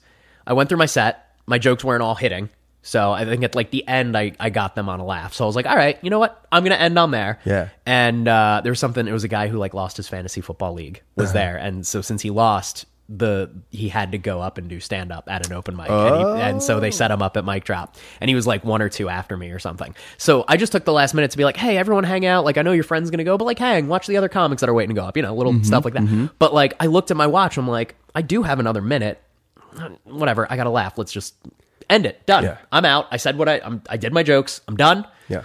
give it up for the next comic and let's keep it moving. Yeah, there's, you know, yeah, you're, you're not getting, unless, again, like you're paid, you're contractually obligated to like fill Yes. 30 minutes, wh- whatever the time is. Yes. Then you got to do it. But yeah, at the level where, you know, most of what we're doing right now. Yeah, correct. And yeah, I did forget to preface that that I am referring to it like an open mic. Yeah, yeah, yeah. Versus yeah, show. I mean, you better yeah, you got to come correct. Mm-hmm. Like you sh- you should be running the light at a show, like a showcase to to make sure that it's filled, you know. Yeah.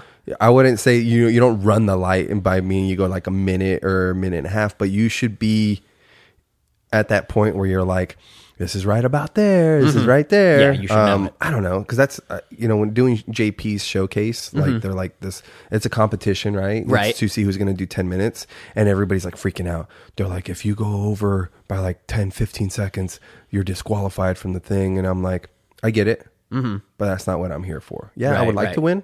Yeah. but I'm here to do my comedy. Yeah. And so I'm not abusing it. I don't have. Pl- I'm not planning to do eight minutes when I only have five. Right, right. But I'm gonna go do my set, and if it disqualifies me in any set, I I don't care at this Right. point. I'm not here to win that ten minutes. I'm I'm I'm still trying to, um, you know, hone in my craft, the, Yeah, how yeah, I'm yeah. performing, and so that's my focus. You know, Right, yes, right, it'd be nice to win, of course, Of course. of course.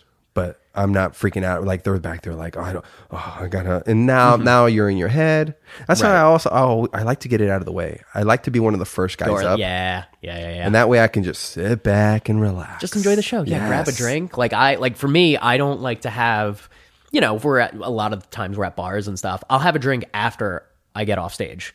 I don't like to drink before I get on stage. Just my own personal thing. For sure. So that's I also like to like. Of course, I love you know the opportunities if I'm like closing a show. That's Mm-hmm, great. But I also like going yeah first, second, third, whatever, and then I can just sit back and I can be the audience member for the rest of the night and have my little tequila soda or whatever and just watch. and not be in your head about, oh man, uh, are they going to be into this joke? Are they going to be? Should I Mm-hmm. Take this out? Should I? Yeah, because then you're gauging how they react to everybody else's set. Yeah. you know but if you're in the audience you know if you're in the green room it's whatever Yeah. Mm-hmm. you know that that is that is cool where you're just kind of separated from that so you're not fully you know in that like oh how's the audience how's the audience no, Right, you're in the right. Mm-hmm. green room just shooting the shit the green room hangs are f- so fun They are. They're some of the best.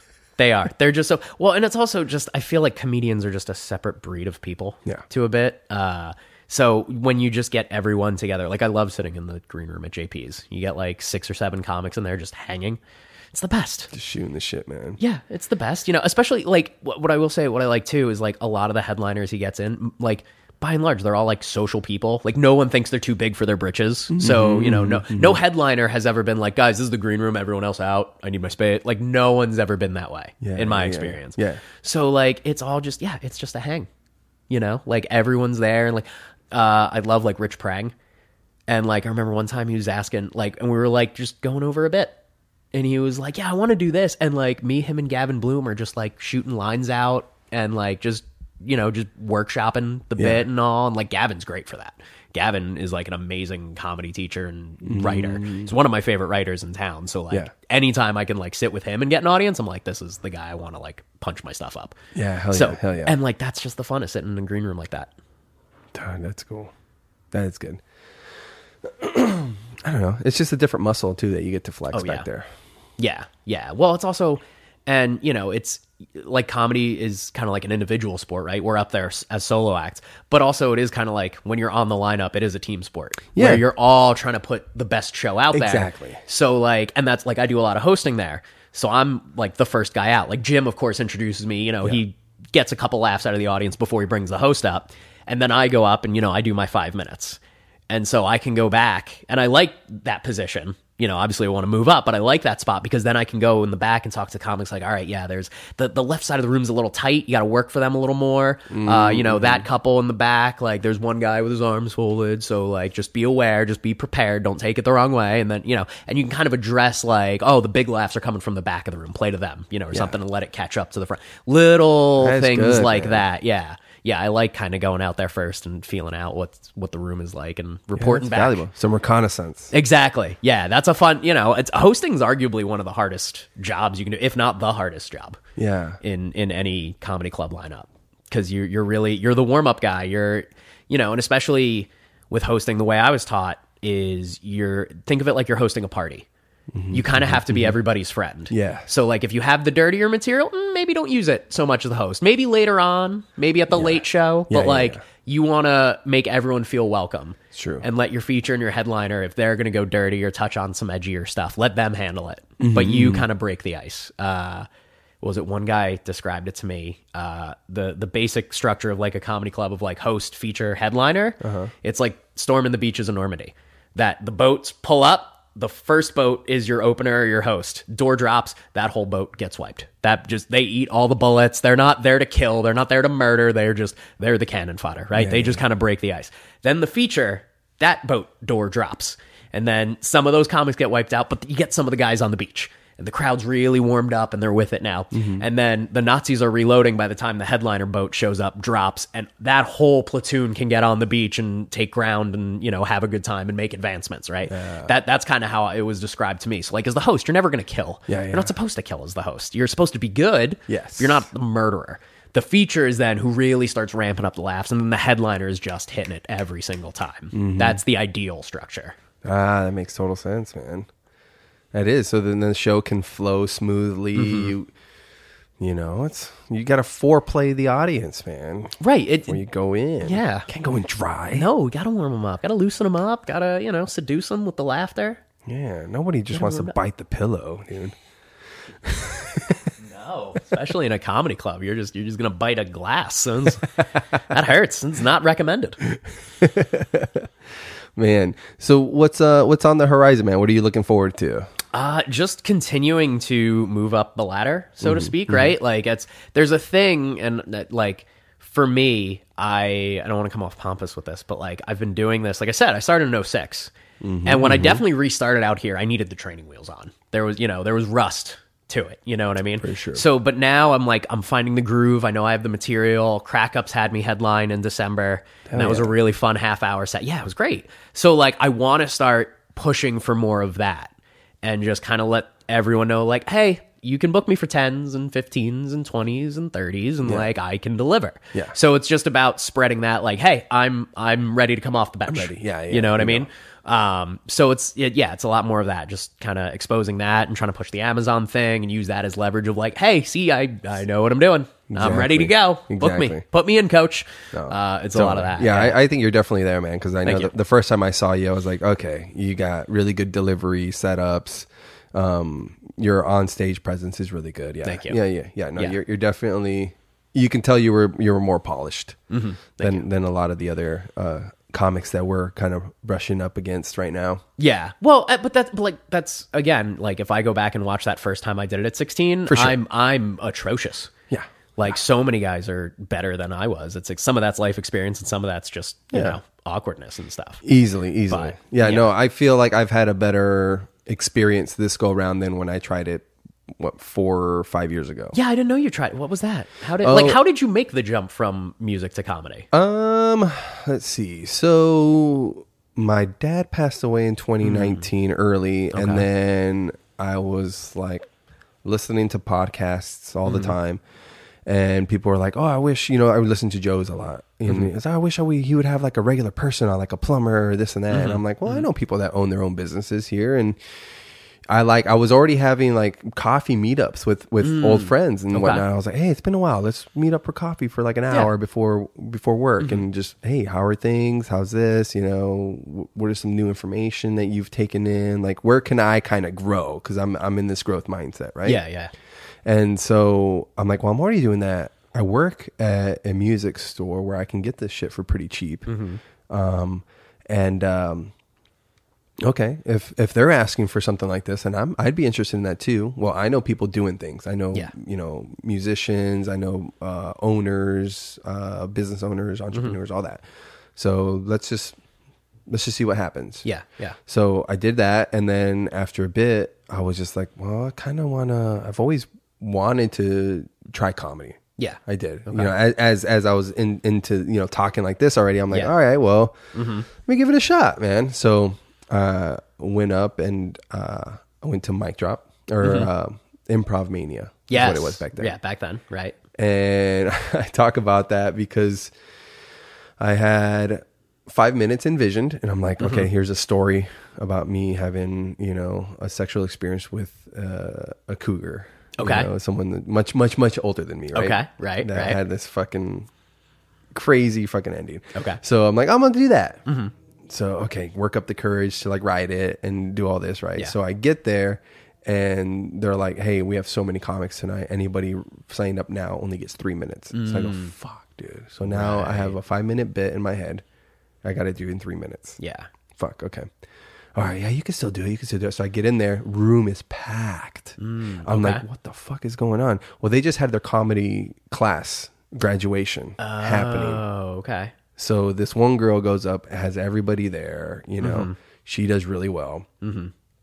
And I had just worked up the courage again, talking to myself, be like, "You can still do this material. Mm-hmm. It'll be all right. You know, it's a little raunchy, but you know, you'll be all right. They're gonna be for it." Mm-hmm. Room clears out Oh, yeah. because she brought everybody. So now I'm just like, what the heck? Now I'm like, uh, there's nobody here to really Yeah. see this. Like the room, like there's like four people left when there was like 30 in there. yeah. And then um, they talk some of the people back in because Tristan Bolin was was Mm-hmm. barely kind of getting his his wheels. Okay. Then they're like, you you want to see this guy? Like, come back in. I'm t- we're telling you. So a Yeah. few people come back in.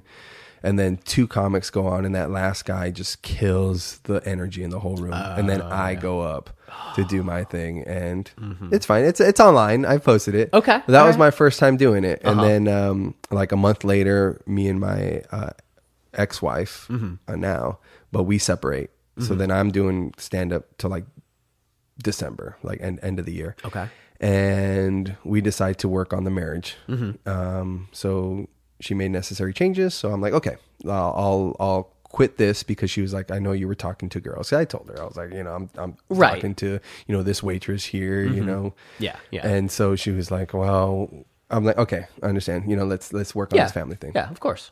well, well we ended up divorcing Mm-hmm. and uh, i kind of just you know mulled around for a bit kind of got my bearings and then my buddy convinced me to join his band so then i joined the band started traveling like crazy doing Mm-hmm. Oh, all wow. that Nice. we start bumping heads so Mm-hmm. i split from the band felt like a divorce all again because Oh, of the I bet. equipment and all the, the Oh, yeah. relationships and all that so Wow, yeah. felt like that and then i was like man i still need a creative outlet i was like Mm-hmm. Man, what if I really just jump into this comedy thing and take it more serious than I Mm-hmm. did last time? Because I think the the last time I did it, I was doing like Devil's Advocate and and Improv Mania. Yeah. So I was Mm-hmm. doing two two open mics a week and you know sporadically, right? Yeah, yeah, yeah. So then now, you know, I'm doing, you know, four to six mics a week, Mm-hmm. which is a different, I mean, once you, you're just getting stage time. And that's why Yeah. Mm-hmm. we're so thirsty for stage time. You know, that's why the whole, um, uh, show over the weekend Mm-hmm. was just like I mean we're we're just thirsty for a stage and an audience. You, Mm-hmm. Yeah. you got three people in the audience, cool. We're, Cool. We'll, I'll be there. You We'll got- make the show happen. Yeah, Yeah. exactly. Um, and and just that alone, just getting on stage in a mic and Mm-hmm. getting that exercise out, it's it's really all you need to get going and proper because everything else is going to come. You're going to pick up the technique. You're going to Mm-hmm. Yep. as long as as long as you are you know open to your own fucking Yes. you know where you could grow. Yeah, yeah. You know, and and I think that's where we we- we're in common in that sense. That, Oh, yeah. that, that we we see that and and and acknowledge it. And uh, it's it's been it's been fun. It's been really fun. I've gotten much better with this podcasting podcasting thing and just really really brushing elbows. I got to get better about about really going out to more shows in general, not just the open mics and and and hanging. Yeah, the And- networking. uh, yeah, Right. yeah. That's that's the next thing I gotta I gotta do.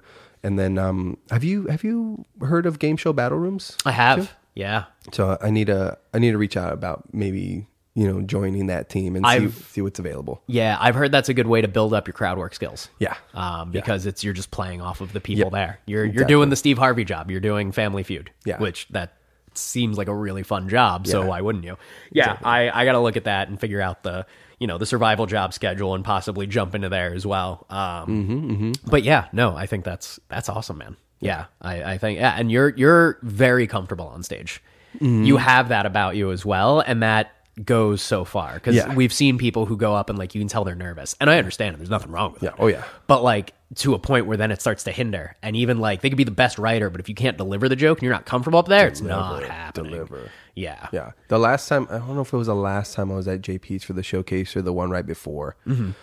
Uh, but uh, afterwards, my uh, Sheila came into the uh, to the green room area and she and she goes, um, "Shaw, you did really good." I was like, "Did my ner- voice sound nervous at all?" She's like, "No," because as I'm talking, I could kind of like it felt like I was uh, like a little nervous because I, I I was nervous, but Yeah, I was yeah. like, because you hear it in my voice because I for whatever reason it just came over me and I couldn't really kick it. Right. And so like That's why I used to drink so heavily in a band. Was Mm-hmm. Okay. uh, for one, you're you're getting drinks bought for you. You have a band tab. Yeah, yeah. But also, you know, I was like, I don't, I'm not that good of a of a bassist to be part of this band. You guys are here to see me, like I, to see us. Like I'm Mm-hmm. not that, you know, I'm not good. But after a couple shots, you're like, oh yeah, I got this. Yeah. could, pff, yeah, stage, Yeah. yeah. cool, yeah. Like I'm, I'm all for it, you know. Um, so I, I'm used to the stage in in that sense. Um, so that that has helped me being comfortable just being in front of people Yeah. and and know that you know I do have I do have some interesting takes mm-hmm. and and whatnot and and to me it's just cultivating the funny because I know when I when I'm up there I got eyes mm-hmm. but the laughs got to come with it too Right, you know so I I know that you know my my presence is is good in that sense but Yeah. I, that's where my writing needs to come in and Yeah. and and pick up you know carry its own weight Okay. Well, I, you're getting laughs. Like I don't mm-hmm. think I've seen you bomb. No Like uh, you're you're a comic, so I'm sure you have. We all have. yes. I you know, like I said, the last time was a mic drop. I was not doing so hot. Yeah. I got I got a good laugh at the end, and then I was like, "Hey, stick around. Everybody's great." And then jumped off the stage. So like we all have those nights. But yeah, no, like I think you're you're very like for being again like you did it what a couple times in 2019, and then that was it. Yeah. And now you're back into it for what like got to be close to a year, right? uh it'll be a year in April okay, so we're getting there. Yeah, we're getting there, man. Yeah, we're getting no, you're doing great so far, man. Hey, thanks, dude. Really. Don't tell me that. I'm gonna slow down. No, I'm just kidding. tell me I'm doing horrible. After I told you a whole story earlier, how I need positive reinforcement. Oh, you think Yeah. that's good? Yeah. Check this out. No, no, it's no, you're doing like, and that's what I really love about what you're doing is like it shows that like kind of like what you're saying, where you're like, oh, okay, let me work on this aspect, let me do this, let me do that. Like, there's a group of us, and there's more people than the people I'm about to name, but like you, me, Anna, Justice, Cameron uh, at JP's, and like Ian Estrada and Ray Reyes when he comes back, right? He's doing his own thing now. Mm-hmm. Like, we all take it, and we break it down, we're like, all right, what did we do good? What did we not do so good? what needs the improvement and then every time we come back and the bit's a little different it's we say it differently mm-hmm, mm-hmm. we're making those improvements and that's builds up over time and that's you know that's how you get somewhere Yeah, just being comfortable up there. That's and that's that's why people view the art form as oh that I could do that. Mm-hmm. I can do that. You know, I, I tell funny stories at the party. I do all this. You know, and Yeah. that's it's it's a different scenario. yeah in, in a sense. And there's tons of funny people I try to convince, you know, to do the stand up thing, but it's just they're just like I don't an audience and a stage. Nah, I'm cool. yeah some people But I'm like, dude, that. you hold, you hold. We'll be at a house party, and you got the whole room captivated with this. He's like, yeah, Yeah. Yeah. Some people are just cool with like the impromptu thing because it is a different thing. Like now, it's one thing to hold court when you're hanging out with your buddies. Yeah. And then it is a different thing of like, okay, I'm going to stand on stage and all of you have to listen to me for the next five minutes or whatever it is. Mm-hmm. It, and the lights are on you and everyone's just looking at you. Like all the tables are pointed in your, it is, it's such a different dynamic. Um, and yeah, some people just don't, yeah, because I used to convince people all the time, like, you should do stand up. You're always so funny. And they're like, nah, I'm good. That's fine. Like, some people are fine being the funniest guy at the office, and that's great. We need that Yeah. too. Yeah, yeah, yeah. Um, but yeah, I don't know. And just some people just, they're not wired for it, which is weird. true. Yeah, I can't be normal. That's the thing. like, I have to, I tried being normal. I'm like, this isn't working for me. I have to be on stage and yell at strangers. I know. I think about like corporate and office jobs, and just like, uh, Yeah, no, I can't, it's frightening. Yeah, I can't. So we got to make something happen here. Yeah, yeah, we'll get there. Like I said, I, like I think everything's on an upswing now. You know, a couple years removed from the pandemic, and you know, I th- I think the economy is getting better. I don't know. It depends on what channel you watch, right? Of course. But uh, you know, I think things are moving in a direction where like the comedy clubs are getting more full, more consistently. Um, people are out looking for a good time. Is this an election year? This is an election year. Oh my Unfortunately, I God, know it's going to get so bad. I I feel like everyone just stopped doing political humor, and I got really happy about it. And now it's only going to ramp up again. and like. I don't even care which side you are, but like after a while, political humor it it just gets Just so- yeah, it's even. Did you go to um? Did you check out Big Pine this year, the comedy festival over the summer? Um, I wasn't able in? to go to it, but I went to one of the seminars. Yes. Yeah, yeah. Yeah. Yeah. That's I went. I think I went to both of those. I think. Yeah, I popped in late to one of them. I know. and then we went to eat across the street. Yes, yes, yes. Yeah, yeah we were there. That, Yeah. That's right. Um, So I think it was that one. They had the guy who I think books the comics for the Tonight Show. Yeah, oh, I yeah. think yeah, it was that. I couldn't remember if it was that first or second Gotcha, day. yes. and he flat out said he's like, yeah, we don't bring on political comics. No If- COVID, no- no yeah. COVID, no polit. Like we're done with it. Just move on from it. Mm-hmm, You know. And like I think that's a good way to look at it. Not even from the sc- scope of like, oh, you might alienate an audience. Of course, like especially at the TV executive level, they think about that. Yeah. But it's also if everyone's talking about it, you know, Saturated. yeah, and there's like, and we all see the same news cycle clips, so everyone's talking about the same thing. Like, oh, Biden pushed the poll door. I know that was a George Bush thing, right? But like Yes. that kind of example, or Trump said this today, and Yeah. it's like, all right, everyone knows that one. Like, do Someone something needs to different. come in. Yeah, I think because it it it does allow you know somebody to come up with a good angle, right? But most of them are going to be fucking you know just whatever. Like most people's angles on like Epstein Island. Okay, cool. right? Yeah, it. yeah, that was the big. one. Um, what's his name's got a good one though. Garrick, Garrick Fees. Oh, I haven't seen his. Um, I like him. I haven't seen his bit on that. It's it's pretty new. Mm-hmm. Um, I don't even know if I should talk about it. Yeah, don't give it away. Don't give it away. But I, if there's a clip, I mean, send it my way. But Yeah, he has a really good angle on it that, yeah, you wouldn't, I, I wouldn't have come up with that. You Right. know, uh, you, you thinking about it. Like, I didn't even want to touch Epstein's Island. I'm just like, eh, Yeah. I'm kind of over here still. yeah, Um, but he, he had a good angle on Mm-hmm. it that I'm just like, okay, see, there you go. You, there, there's, there's opportunity there, even though everybody Mm-hmm. is talking about it. Yeah, And uh, I mean, what's it? Seth Balance has a really good line uh, on it too about you know, um, I think is Bill Clinton going to go to heaven or something like that. Oh, okay. and he has a really good. he's another punchline. good writer. Yeah, He's uh, He- so he fun really to is. watch. Yeah, he yeah. is fun. He is fun. Yeah. There's tons of con- uh, talent here, man. There tons, really tons is. of talent here. You know, it's it's it's a it's a leapfrog or um, leap pad. What do you guys say? Leapfrog city state. Like people just kind of like a leap leap pad to go somewhere else. Yeah, yeah, but yeah. I don't know, man. I think it's it's it, it's come it's becoming something more. Yeah. You know, um, I think with how many times we've held the Super Bowl here and that downtown Phoenix has actually come back to life. Mm-hmm. Yeah, yeah, yeah, Um, you know, because it was it was really bad, and you know after the recession. Mm-hmm, mm-hmm. Um, this is this is it's a hub, man. People come It to is. Old Town from out of uh, from out of state all the time. That's time. like the Western U.S. like bachelorette party capital. Capital. You go. exactly. I we had a friend in town. Uh, some of my friends from the aquarium and all, and we went out to dinner in Old Town. Mm-hmm. And just sitting down at dinner, like two bachelorette parties came in and out for dinner. Yeah. Mm-hmm. you know, random. Uh, it was a Saturday night, so it's a hot night to go out, of course. But Yes. like, yeah, like you always see that, or like on Instagram, you'll always see Old Town. It's like it's so and so's bachelorette, or somebody's twenty or 30th. Like it's a party Mm-hmm. Yeah. Our band was playing Casbar, a wine and whiskey bar down there, and that's uh, we played it, you know, like once a month, and Mm-hmm. Yeah. Mm-hmm. you would always see bachelorette parties coming through. Yeah. And you know, I sat with a couple of them. I was like, "Any are any of you guys from Arizona?" They're like, "No, we're here." I was like, "Why?" Like, this is Yeah. a, a, a bachelorette destination. Yeah. you know. Well, that's even. Are you a wrestling fan by chance? Do you watch? um Yay, like nay? like WWE or Yeah, just in general, really. I don't know how. or they meant like collegiate. Oh no, no, no, uh, no. Like yeah, like pro wrestling. No, I don't follow it. Mm-hmm. There's uh, so there's a female wrestler uh, from New Jersey, so I'm a fan of hers uh, who goes by Sonya Deville. Th- She lives out in Florida, I think. I don't know, uh, but like Uh-huh. You know, she just you had know. her. Uh, I, You yeah. know. Well, that's where their developmental is. So like all of them are in Florida, but she's also like on her Instagram, she like flips houses now. So who knows where she actually lives, Gotcha, right? gotcha. But she just, I mean, she lives in Florida near Miami. You know, like she can drive to Miami. She still flew to Scottsdale for the bachelorette party. like no it's a shit. pla yeah, you know, or like Nashville is closer. That's like the main hub on the East Coast for Mm-hmm. bachelorette parties is Nashville. But Scottsdale is still just a perfect. There was a gig I did. uh God, was it a year and a half ago, maybe? Um, and it was a bachelorette party, and a friend of a friend reached out and was like, "Hey, we want to, you know, go do like a comedy show." So they were asking, and I was gonna like be like, "Oh, all right. Well, here are the clubs in the area you're staying, and you know, pick a show. I'm sure they'll do a group rate." And they're like, "Well, it's like that's the day we're coming in. We don't necessarily want to go out. Like we're having a private chef come in." And doing all this, so we were hoping like a comedian could show up to the house and perform in the house. And I'm like, uh, it's a different story. Okay. And like, I didn't really like know how much material I had. I was like, I could probably do like 20 minutes. I could feel comfortable. Like, are you guys cool? And they're like, well, we were hoping an hour. So I brought like a couple comics with Nice. me. And yeah, and we did, it was like a comedy house call.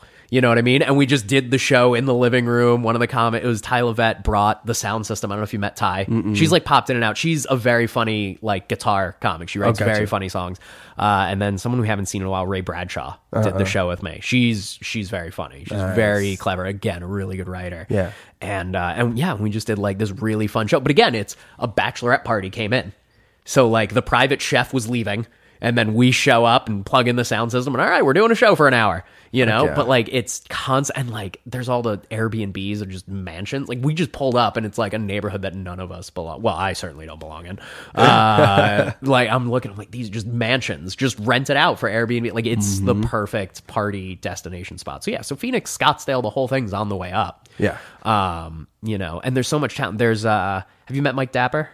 Yes. Yeah, he was on Stefan Satani's podcast, which is a really good podcast. Um, and Mike Dapper said it really well, and he's like, you know, we should all be supporting each other in the scene. Yeah. You know, yeah, there's going to be like some friendly competition, or there's only sure. so many spots, but like we should all be building each other up because if someone breaks from the comedy scene, like bookers and Hollywood or whoever, what gatekeepers, right? They're not going to go, "Oh man, we found that really great talented person in Phoenix. Let's." Or he compared it to fishing. He's like, "Oh, we caught that big, you know, trophy bass, right? I'm never going to fish in that lake again." No, if you find someone who's the next breakout comedy star in Phoenix, more eyes are going to come to Phoenix. Yeah, and that's good for everybody. Yeah. So we should all be lifting each other up, you mm-hmm, know? And like mm-hmm. you go on Facebook and there's, you know, people are beefing all the time and the local scene. It's like, just, God, can we stop? Egos. Can we stop? I get like if you have a problem, like work it out there. Stop. Blow, like let's all be a collective unit to like all lift each other up, right? Like what is it? The you know when the high tide comes in, all the boat rises. Yeah. all the boats rise together. Yeah. it's that kind of thing. Mm-hmm. Mm-hmm. Look at you, man, bringing the community together. I do. This is my moment of zen. This is my. this is where I bring it back and I'm calm. But then later on, I'm going to jump in the car to go to a show, and it's going to be like, what the fuck? yeah. Then I'm going to rage out. yeah. Well, you're it's your prerogative, and you're Fair. Thank you. yeah, you're allowed to do that, man. Thank you. Yeah. Free country. Yeah. Oh man, dude. Um, thanks for coming on, brother. Dude, thank you. You came up to me in North Bumblefuck Phoenix, so I appreciate it. uh, you know, like I said, next time I'll come to you or we'll find a middle spot or something. But yeah. Yeah. No, this is great, man. Yeah, we'll do it again, man. Running back. Yeah. The next time you got a special. Next time, all right, yeah, next time next time I get a special, we'll do it. Okay. So that means you just got to get one ASAP. I'll work on it. I, you know, someone, another podcast, you know, because I'm trying to just whore myself out and promote the hell out of this. So thank you again. Yeah. Um, there was one I recorded uh, a few days ago, and he was like, "What are your goals? Like, you're gonna do like an hour special?" And I'm like, "Oh, maybe like a year, year and a half. I f- I'll feel maybe ready by then with Yeah. like all that plus. Yeah. So yeah, we'll see. I just, it's one of those things. Like what I like about the whole Zen comedy thing is like Zach asked me and these other comics to do it. Yeah. And I respect everyone who's like, I'm going to make my own special. I'm going to put it up on YouTube. I'm going to put it out there. Yeah. That's great. And I think everyone who feels ready for it should do it. To me, there's that extra bit of validation of someone saying, Hey, I'm doing this. I want you to Yeah, come do it. There's that extra bit. So, like, I'm not saying I'm sitting and waiting for Netflix or Amazon to call me and be like, we want to give you an hour. But like, there's a little more of like, I would like that validation of someone being like, you, you should have a special, like a little bit. Cause everyone right now is putting it out there and I don't want it to get lost in the shuffle. So Yeah, that's why yeah. getting asked to do it, it being brought onto Amazon, I'm like, oh, that's, that's nice. That's a nice little stamp of approval. Exactly. Yeah. Yeah. Okay, I'm doing. I'm I'm in the right direction. I'm Right. doing good. I'm being recognized. Yeah. Yeah, No, because I respect Zach. I don't know. If, I, I don't think you've met Zach No, because not yeah, he's in New York. He comes back every so often. Um, he's a good dude to know. He's he's a very supportive guy, very funny guy. Definitely has his own unique comedy style, and it, I love watching him go up. Like when whenever you get around to watching the special, everybody like Zach. The way he tells stories is just so fun. Dope. I'm looking forward to it, man. Make Yeah. it, a, make it a good thing. You think I should take it in sober, or should I uh, be under any influence? That's a good question. I don't. I would say however you prefer. what your whatever your favorite method of taking it in. Um, but yeah, I mean it's it's a nice mix. I don't know. I'm trying to see because it starts off with a bang and very like mid Atlantic and high energy with Carrie. Yeah. you know, and then uh, who is it? I think Zach goes next, and Zach's a little more zen. Still has his moments where he beefs up and he's got a lot of range, which is great. Then Lola comes in in the middle and really like kicks the drive up a bit. Then you have Lou, and then you have me. So it's it's like a nice ebb and it's very fun. Like every consistently funny, but like energy level kind of like I'm consistently high energy, Carrie's consistently high energy. I think Lola is pretty high energy the whole time, mm-hmm. and then Zach and Lou kind of ride the wave. Yeah, yeah. So yeah, it's yeah. it's a fun balance. I love the way he put everything together. oh, that's good. That's some experience there. Yeah. So I don't know. So uh, to answer your question about like, it, should you do it under the influence of anything? Uh, maybe. Like I there'll forgot be I asked that question. Two and four. Yeah, I'll, I'll bring it back. I know. I meant to go back to like, how do you feel like musicians express and find themselves? And that was like an hour and a half ago. We never even touched back on it. no, we will, man. Yeah. we will. Um, what time is it? Yeah, I know you. Yeah, you gotta. I gotta grab the going. kids here soon, man. Okay. dude. Thank you so much. you, um, let it. these fine folks know what your uh, your usernames and handles and uh, dark web Socials. Ooh, the dark web, the OnlyFans. Okay, yeah. So OnlyFans were all my feet pictures. No, uh, God, I wish I had the guts to corner that market. No, Mm-hmm. uh, you, TikTok, Instagram, YouTube, uh, at Patrick Bean Comedy, uh, and then you can go on Amazon Prime for Zen Comedy. Beautiful guys, check him out. Follow him. You're gonna do great things, brother. Thanks, buddy. Thank you. Uh, we'll do it Too. again. Yes, I can't All right. wait. Bye. Bye, buddy.